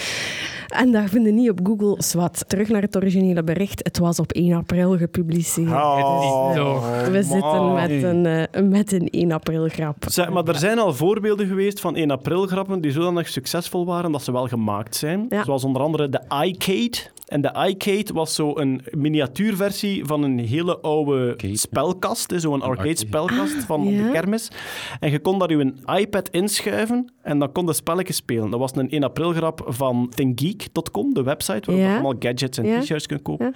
En die kregen zodanig veel reactie Allee. dat ze het ook effectief gedaan hebben. Ik heb thuis een staan. Ik heb een iCade waarop dat je dan zo, ja, zo die oude spelletjes, hè, zo eh, Ja. Space Invaders en, ehm, en, en al dat soort dingen Maar ik weet niet wie van ons dat het op de lijst gezet heeft. Ik alleszins niet. En waar Oh, hij of zij dat kunnen, opgepikt We kunnen heeft. dat nakijken, Ja, ja, wie dat voilà. dat gedaan heeft. Maar dus ik hoop, ik hoop dat er nu een kweekvleesbedrijf is dat zegt, amai, Mama, dat doen, dat is een eigenlijk geen slecht idee, we gaan mammoetvlees kweken. Want ik zou denken, als je het uit... eh, Maar ja, van koeien moet je stamcellen hebben en bij mammoeten hebben we niet echt stamcellen, maar gewoon... Ja, nee, en dat was dat dan heel vaag. En omdat daar CRISPR in stond, dacht ik, ja, ze gaan vanavond vragen hoe dat, dat dan in elkaar zit. Dus ik ben dat beginnen opzoeken, maar ik vond daar niks over. Dames Dus en heren. Ja, ja, Ik heb de schuldige gevonden. ja. En hij bevindt zich Begint- in deze kamer. Begint het met een L, want dan moet je het niet voorlezen. Begint met een L. lieve. Lieve. Ah, natuurlijk. Het ging over mammoeten. Ja. Het ging over Op mammoetvlees. dus 11 ik dacht- april heb je dat erop gezet. Dus waarschijnlijk heb je het maar pas op 11 april gewezen en dan Ah. uw 1 april... Reflex, ja. Name and shame. Voilà. Ik heb wel niet de officiële bevestiging gevonden dat het een 1 april grap is van de website, maar ik heb toch een zeer sterk vermoeden. Als ze dino's vernoemen waar we geen DNA En als dat hebben. bedrijf niet te vinden is. Het team en Velociraptor Nuggets. Wie weet. Rapper nuggets, zo heerlijk. Ja. De volgende stap is eenhoornvlees, natuurlijk. Hè. Daar zitten we allemaal Ik was op E is gelijk aan MC2-dag, de, de verjaardag van Einstein. Er is geen E is gelijk aan MC2-burger in McDonald's. Ik dacht van, dat is zo voor de Mac, hand liggend ja. de, de E is, is gelijk aan Mac2-burger te maken. Maar dat is nog nooit gebeurd. Man, nee. Ja, je bent op ideeën aan het brengen. Ja. Ja, Ik, eh, nu ik het. voel het al. En waarschijnlijk wordt de tagline zijn smaak is relatief lekker. dat zal, ja. Hangt er vanaf. Gezond. Hoe snel je hem heet. ja waarom, ik, Gezond. Alles is relatief. waarom ik nooit in de marketing gegaan ben. Er was ook nieuws uit het hele CRISPR-systeem. Want dus CRISPR wordt momenteel gedaan met het Cas9-eiwit. Ja. Dus CRISPR is een systeem dat bacteriën gebruiken, normaal gezien, om virus-DNA weg te knippen. Ja. Ze hebben daar verschillende eiwitten voor. Cas9 is het eiwit dat succesvolst gebruikt is door Jennifer Doudna Mhm. denk ik, om te knippen. En nu wordt er veel onderzoek gedaan naar andere Cas-eiwitten, zoals Cas3 kwam nu in de picture Ja, plotseling. klopt. Dus dat, die kas staat voor cascade. Dat is inderdaad een systeem van eiwitten die in staat zijn om DNA te vernietigen. Dat Cas9 maakt eigenlijk een knip. Hè. Vandaar dat we altijd spreken over die schaarmetafoor. Knipt het DNA in, in stukken. Vaak wordt daar dan een zakmesmetafoor voor gebruikt, omdat je daar veel meer mee kan doen dan alleen knippen, maar ook dingen toevoegen en Ja. veranderen en uitschakelen enzovoort. Het Cas3-eiwit zou nu in plaats van gewoon te knippen, zou hele lange stretches van DNA kunnen vernietigen. Dus echt richting 10.000 letters DNA. Om eigenlijk op die manier hele grote delen DNA weg te halen. Wordt vooral een veelbelovende toepassing in het ehm, basisonderzoek. Hè, om te gaan kijken, kijk, als we dit stuk DNA weghalen, wat gebeurt er met een cel? Eh, richting bijvoorbeeld, allee, we weten allemaal dat een, een heel stuk van ons DNA niet coderend is voor eiwitten. De vraag is nog altijd, heeft dat een functie en welke functie dan juist? Als je dingen begint weg te knippen en je cel verandert, al dan niet kun je daaruit leren wat die functie is. Dus dat hele CRISPR-arsenaal wordt alleen maar groter en interessanter en boeiender. Zeg, Hetty, de laaghangend fruitgrijpende wetenschapper in mij zegt dan, kas 9 kan iets, kas 3 kan iets. Kunnen we met die andere kassen ook? Ja. Ik ben persoonlijk aan het werken aan, aan eh, kas 2, eh Too Cast to Furious. Mijn techniek, Tokyo Drift. Nee, kunnen we, kunnen we problemen met die andere kassen? Ja, die komen af en toe, maar ik moet eerlijkheidshalve bekennen dat ik er daar nog niet eh, helemaal in Er ingelezen zijn ben. een, maar, een hele hoop kassen ja. die liggen te wachten om Ja. gebruikt te worden. Ja, ik voilà. zeg het, Ja, ik heb er ook zo'n paar die ik nog in elkaar moet. Ikea kas 9. Ja. Ik krijg, heel, Ikea-kassen. ik krijg heel vaak vieze blikken thuis, omdat die nog niet in elkaar Ik gevezen zijn. zou me moeten excuseren voor dat mopje, maar ik ben aan het drinken. Dus, hm. Er is ook nieuws uit Groot-Brittannië, het land dat altijd op de cutting edge staat van de internetbeleving. Eh, Getuige de pornopas eh, die ze ingevoerd hebben. hè. Dus eh, Die mensen... eh, correctie pas in juli gaat ingevoerd worden. Ah, Ah, maar dat had ik ja. al uit de studio gezegd. Ja, dus die is uitgesteld, want er zijn problemen mee. Ja, dat is Ja, raar. Dat is raar. Dat is nu al problemen mee. Ja. En ze maken, hun, ja, ze maken hun reputatie nog verder waar, want Prins Harry zei dat het beter zou zijn als Fortnite officieel verboden zou worden. Ja. Een officieel verbod op het spel Fortnite, omdat hij zegt het is verslavend en het is enkel maar gemaakt om mensen zo lang mogelijk voor hun computer te krijgen en dat is toch allemaal niet flink, dus we gaan het verbieden. Er is ooit hetzelfde gezegd over Tetris. Er is niks inherent aan het spel Fortnite dat het zo verslavend maakt. Heeft ook in het laatste nieuws, uiteraard het laatste nieuws, heeft er een artikel gestaan van Fortnite, cocaïne? Vraagteken. Wat ik hopeloos interessant vond. Of ook zo van die berichten van de reden dat ik ben gaan scheiden van mijn man? Vraagteken. Fortnite. Dus ja, dat, dat ligt aan uw kinderen als ze niet kunnen stoppen met dat spelen. Prins Harry treedt daar eh, Nepal en China in bij. Nepal en China gaan er ook stemmen op om Fortnite geband te krijgen. En daar is, zijn zelfs al een spel dat voor Fortnite kwam, dat de hele Battle Royale rage, namelijk alle spelers worden gedropt op een eiland, de laatste wint. Dat is het genre van die speltjes. Player Unknown's Battlegrounds, zoals het originele spel die dat populair gemaakt heeft, die zijn er al geband. Omdat het in India is het ook, eh, zijn er ook stemmen op gegeven. Maar het is, allee, ja, er, er worden door spelontwikkelaars wel degelijk psychologische trucs Ah, natuurlijk. gebruikt Ja, ja, ja, de- om het beloningseffect en het verslavingseffect, eh, Absoluut, ja. niet in de mate van cocaïne, maar toch op te, Ja. op te drijven. Hè. Absoluut, maar dat, dat gebeurt met alle media. En uiteindelijk, het is vooral ook omdat het een heel sociaal aspect is. Net zoals Minecraft vroeger. Het is een spel dat gemaakt is om met meerdere mensen samen te spelen. En Mm. met hoe meer mensen dat je afspreekt, niet al die mensen willen op hetzelfde moment stoppen. Dat, dat zorgt er gewoon ook al voor. Ah, dat, ja, tuurlijk. De, de Ja, tijd ja. dat je het speelt, niet alleen door u zelf bepaald De techniek van Ja. alleen nog eentje dan. Voilà, het is ja. puzzel dat je aan het leggen bent, die dat je aan de weg schuift als je er klaar mee Ja, ja, bent. ja, Het, is, ja. het is een, ja, ook sociale druk van kinderen. Er zijn ook al onderzoeken naar geweest. Kinderen willen er op de speelplaats over mee kunnen praten en zo. Dus het is een fenomeen. En zoals alle fenomenen zit er ook heel veel sociale druk achter om daarmee mee te zijn, zeker Ja, ja, bij jongeren. Ja, oké. Nog een eh, mechanica-nieuwsje voor we naar de recalls gaan van de vorige aflevering. Een mechanica-nieuwsje. Er is een, eh, was het een Nederlandse was in straaljager? Nederland, absoluut. Ja. Een Nederlandse straaljager is in zijn eigen kogels gevlogen. ja. Dus er is altijd, dat is, een, dat is een heel oud vraagstukje. Als een straaljager sneller vliegt dan een kogel en hij schiet een kogel af, vliegt hij dan in zijn eigen kogel? En dan moet je zeggen, ja, nee, want de snelheid van die kogel wordt natuurlijk opgeteld bij het object waarvan hij vertrekt, namelijk die straaljager. Maar ik denk dan door luchtweerstand Ja. zijn ze er toch in geslaagd om het eeuwenoude vraagstuk op te lossen. Ja, een straaljager kan in zijn eigen kogels vliegen. Het, eh, er zijn blijkbaar een paar voorwaarden nodig. Inderdaad, het, eh, in dit geval was het een F-16 op een luchtbasis, vliegbasis Leeuwarden in Nederland. Dus toch een beetje een Benelux-primeur. Het is jammer dat het niet in Limburg was. Ja. Maar goed, eh, daar gaan we. Die kogels gaan niet zo traag. Eh, het, het, is, het zijn eh, 20 De straaljager pang, Het zijn pang. 20 mm kogels, ik veronderstel dat dat een klein kaliber is, die worden afgevuurd vanuit een Vulcan Gatling gun. Waarom dat dat Vulcan Gatling gun noemt, weet ik niet, maar dat zit standaard op die Fortnite. modellen. Eh, waarschijnlijk. Eh, en die kogels worden afgevuurd met- aan een snelheid van 1050 meter per seconde, wat dat enorm snel is, maar blijkbaar de, omwille van dat kaliber Wacht, wacht. 1050, 1050 meter per seconde. Dat is 3600 km per uur.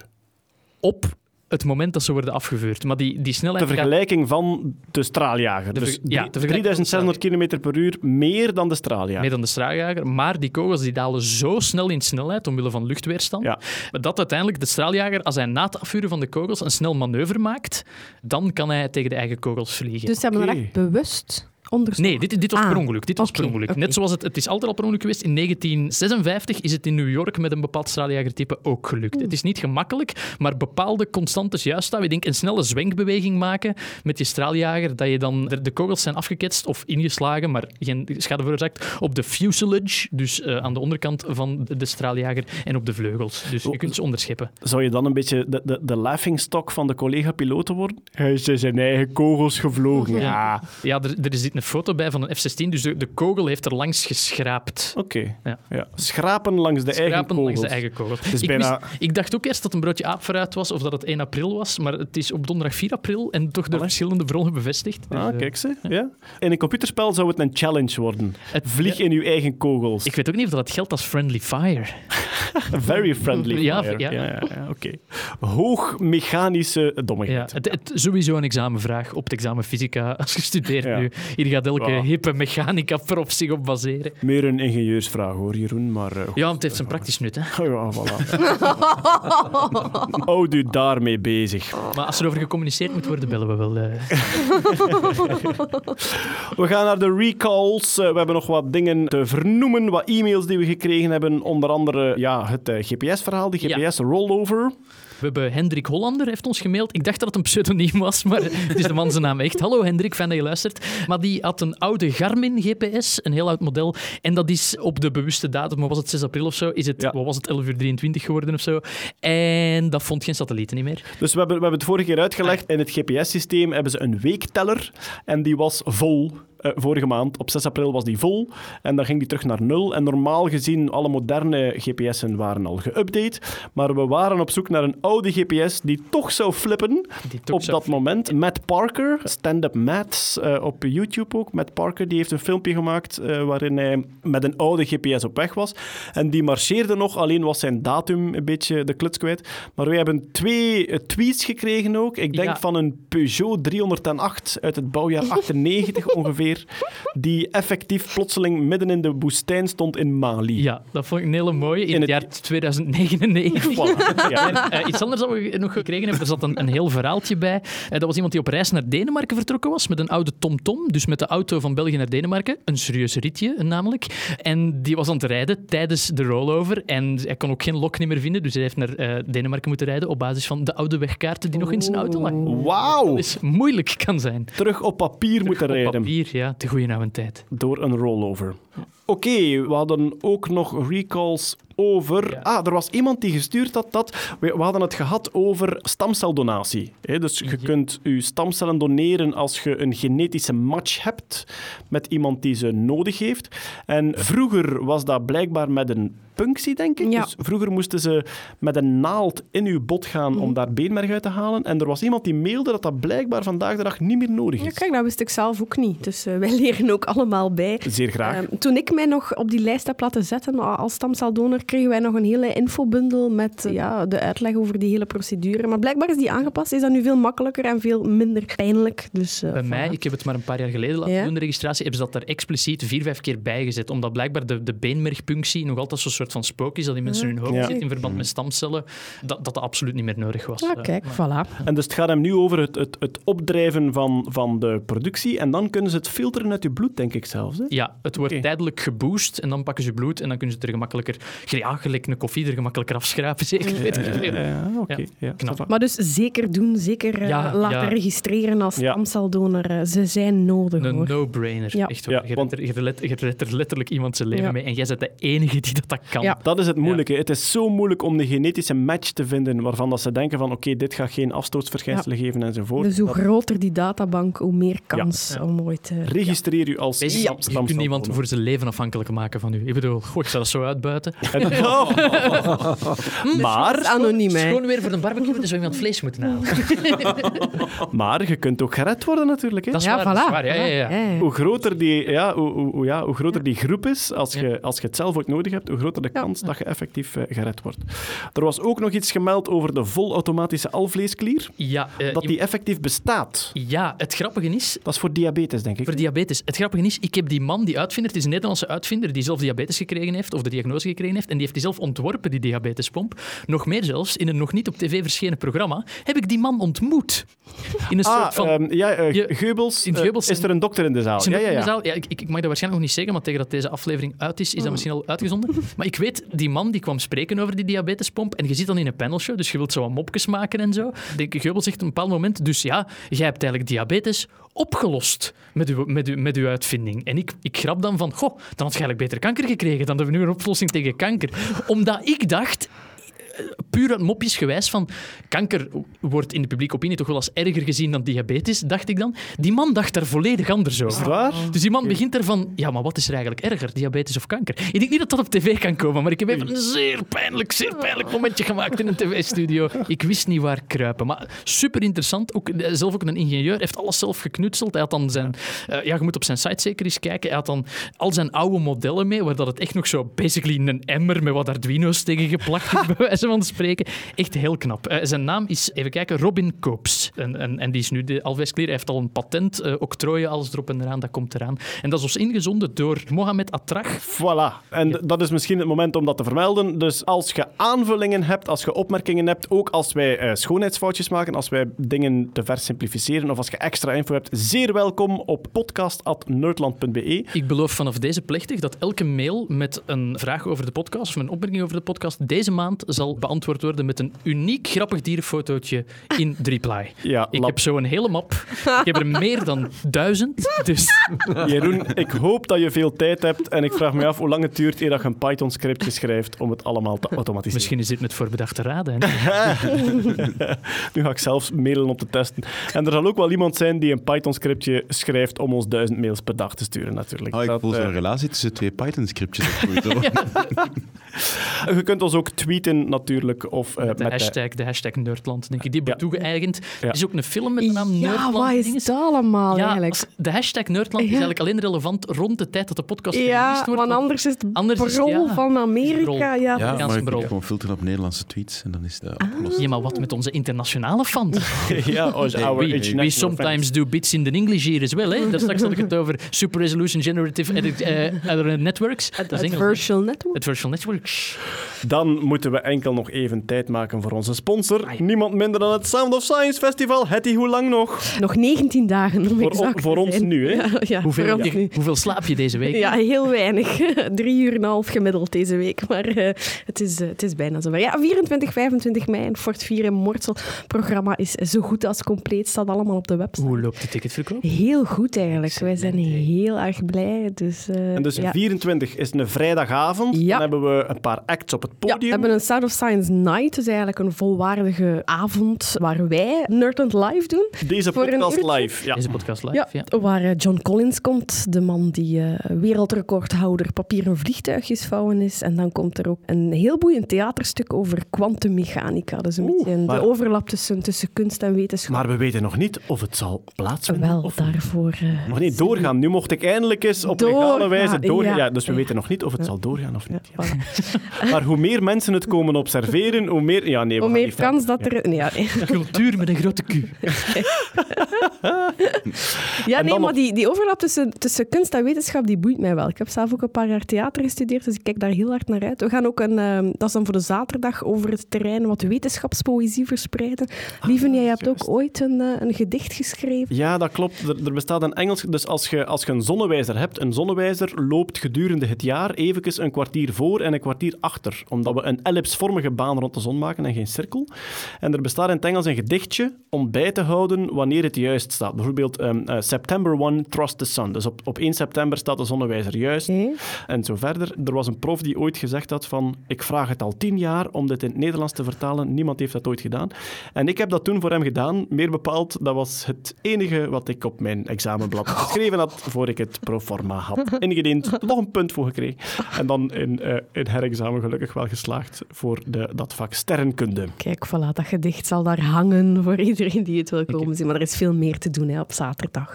Zaterdag is echt de festivaldag. Ja, het is echt de familiedag ook, familiegebeuren. Eh, iedereen zeer, zeer welkom. Eh, van Stijn Meuris over Henk Rijkaard tot Nick Balthazar, maar ook activiteiten. Er wordt live een dino uitgegraven met een tandartsboor uit een stuk steen Ligt er een dino in Mortsel? door het cabin. Ja, eh, Of ze, ze nemen een stuk steen ja, mee waar een stuk- echte ja, dino ja, fossielen... gaan Wauw. ja, ja, ja. we gaan dat Live. kunnen aanraken. Ja. Allee, officieel. Nee, niet, of, of, En ja. DNA uithalen. Ja. Nee. Nee, het is gefossileerd. Ja, versteend zijn. Ja. Eh, En dus, Peter maar komt, Jeroen komt, Ja. Lieven komt. eh, Peter geeft een insectensafari. en veel meer, Ja, hè? er zijn, Ja. eh, we we gaan met een aantal entomologen komen. Hè. We gaan levende dieren meebrengen. Die je kan, ja, we, we gaan onze insecten Ja. laten, laten oppakken en laten En laten proeven ook, dat dacht ik. Laten proeven, Ja. ja. we gaan eh, wat safaris doen. Ja. Oké. Er zijn nog wel een paar dingen. Maar dat is typisch die een dag, zoals het vorig jaar was. Ja. Je, hebt je kunt tenten binnenwandelen voor Ja. lezingen als je zelf wilt, Ja. maar je kunt evengoed een dagje in de zon rondkuieren van de ene demo naar de andere. Met echt- muziek, muziek met ja. foodtrucks, Ja. met bier. Er is ja. bier, voedsel en Ja. heel veel nerds en dingen. Ik doe Ja. iets over, video, ik doe iets over videogames. Ik heb gezien dat dat gebudgeteerd is op een half uur. Laten we zeggen dat dat de helft korter was dan ik had gerekend. Dus ik ga waarschijnlijk een half uur met kinderen debatteren over Minecraft. Ehm, bij deze is er een aanpassing van het We, we, programma. we maken er wel iets van. Jeroen, ik garandeer u, als je daar uithangt, hier gaan we een half uur praten over Minecraft, die zaal zit vol. Ik heb die lezing, die lezing in Technopolis gedaan en de helft van de vragen was van meneer, meneer, hoe maakt je spons in Minecraft? En ik zat er met mijn mond vol tanden en dat kind zegt van, ik zal ik het uitleggen. En al die, al die kinderen kijken me aan van, allee zeg, dat hij dat niet weet. Hier, de Bompa weet dat niet. Ja, dus het is meer een soort zelfhulpgroep. Ja. eh, Minecraft voor tieners. We gaan er wel iets van maken. De kinderen iets bijleren over hoe wordt een moderne game gemaakt. En ik heb slides bij, maar ik kan ervan afwijken. We Ah, maar ja, dat is, dat is wel iets uniek voor u. Jij kunt wel een beetje een blik achter de schermen Ja, geven van wat draait een er bedoeling. onder Ja. de motorkap. Ja, Ja, ja, Er is een escape room, eh, er is een escape game over kwantummechanica. Ben van Duppen is daarmee bezig. Iets met Minecraft. Het is, eh, ja, ik, Oh. ja, er, er is veel meer aan de gang dan dat ik momenteel kan, eh, kan bevatten. Dus, Maar het eh, wordt een geweldig nerdfeest. We hebben het voorbije weekend hier in Gent trouwens de eerste Maker Ja. Fair gehad in Gent. Wat heel ook- groot succes. Hè. oh, fantastisch Fantastisch. was. Dus Hoeveel mensen leren solderen? Was het? Duizend. Duizend, Ja. ja. Duizend mensen hebben hun eigen badge gesort, Fantastisch, gesoldeerd op anderhalve dag Ja. eh, tijd, denk ik. En er stonden fantastische dingen. Dus kijk, daar zijn we nog maar van aan het bekomen en we hebben al uitzicht op een nieuw nerdfeest. Yes. Eh, Nu kan yes. Henk Rijkaard een paar dagen slapen voor hij naar Science Ja, moet. ja. Mag, Jeroen. Maar Mag. Uiteraard. Moet. Hartelijk dank aan iedereen voor het luisteren tot hier. Ik bedank natuurlijk iedereen hier rond de tafel. Jeroen Baar, Peter Berks, Dag. Kurt Beheid, Hetty Met veel plezier. Aan de geluidsknoppen Els Aarts. En ik ben Lieven Scheren, zoals eh, meestal eigenlijk. Graag tot de volgende keer. Dag. Dag.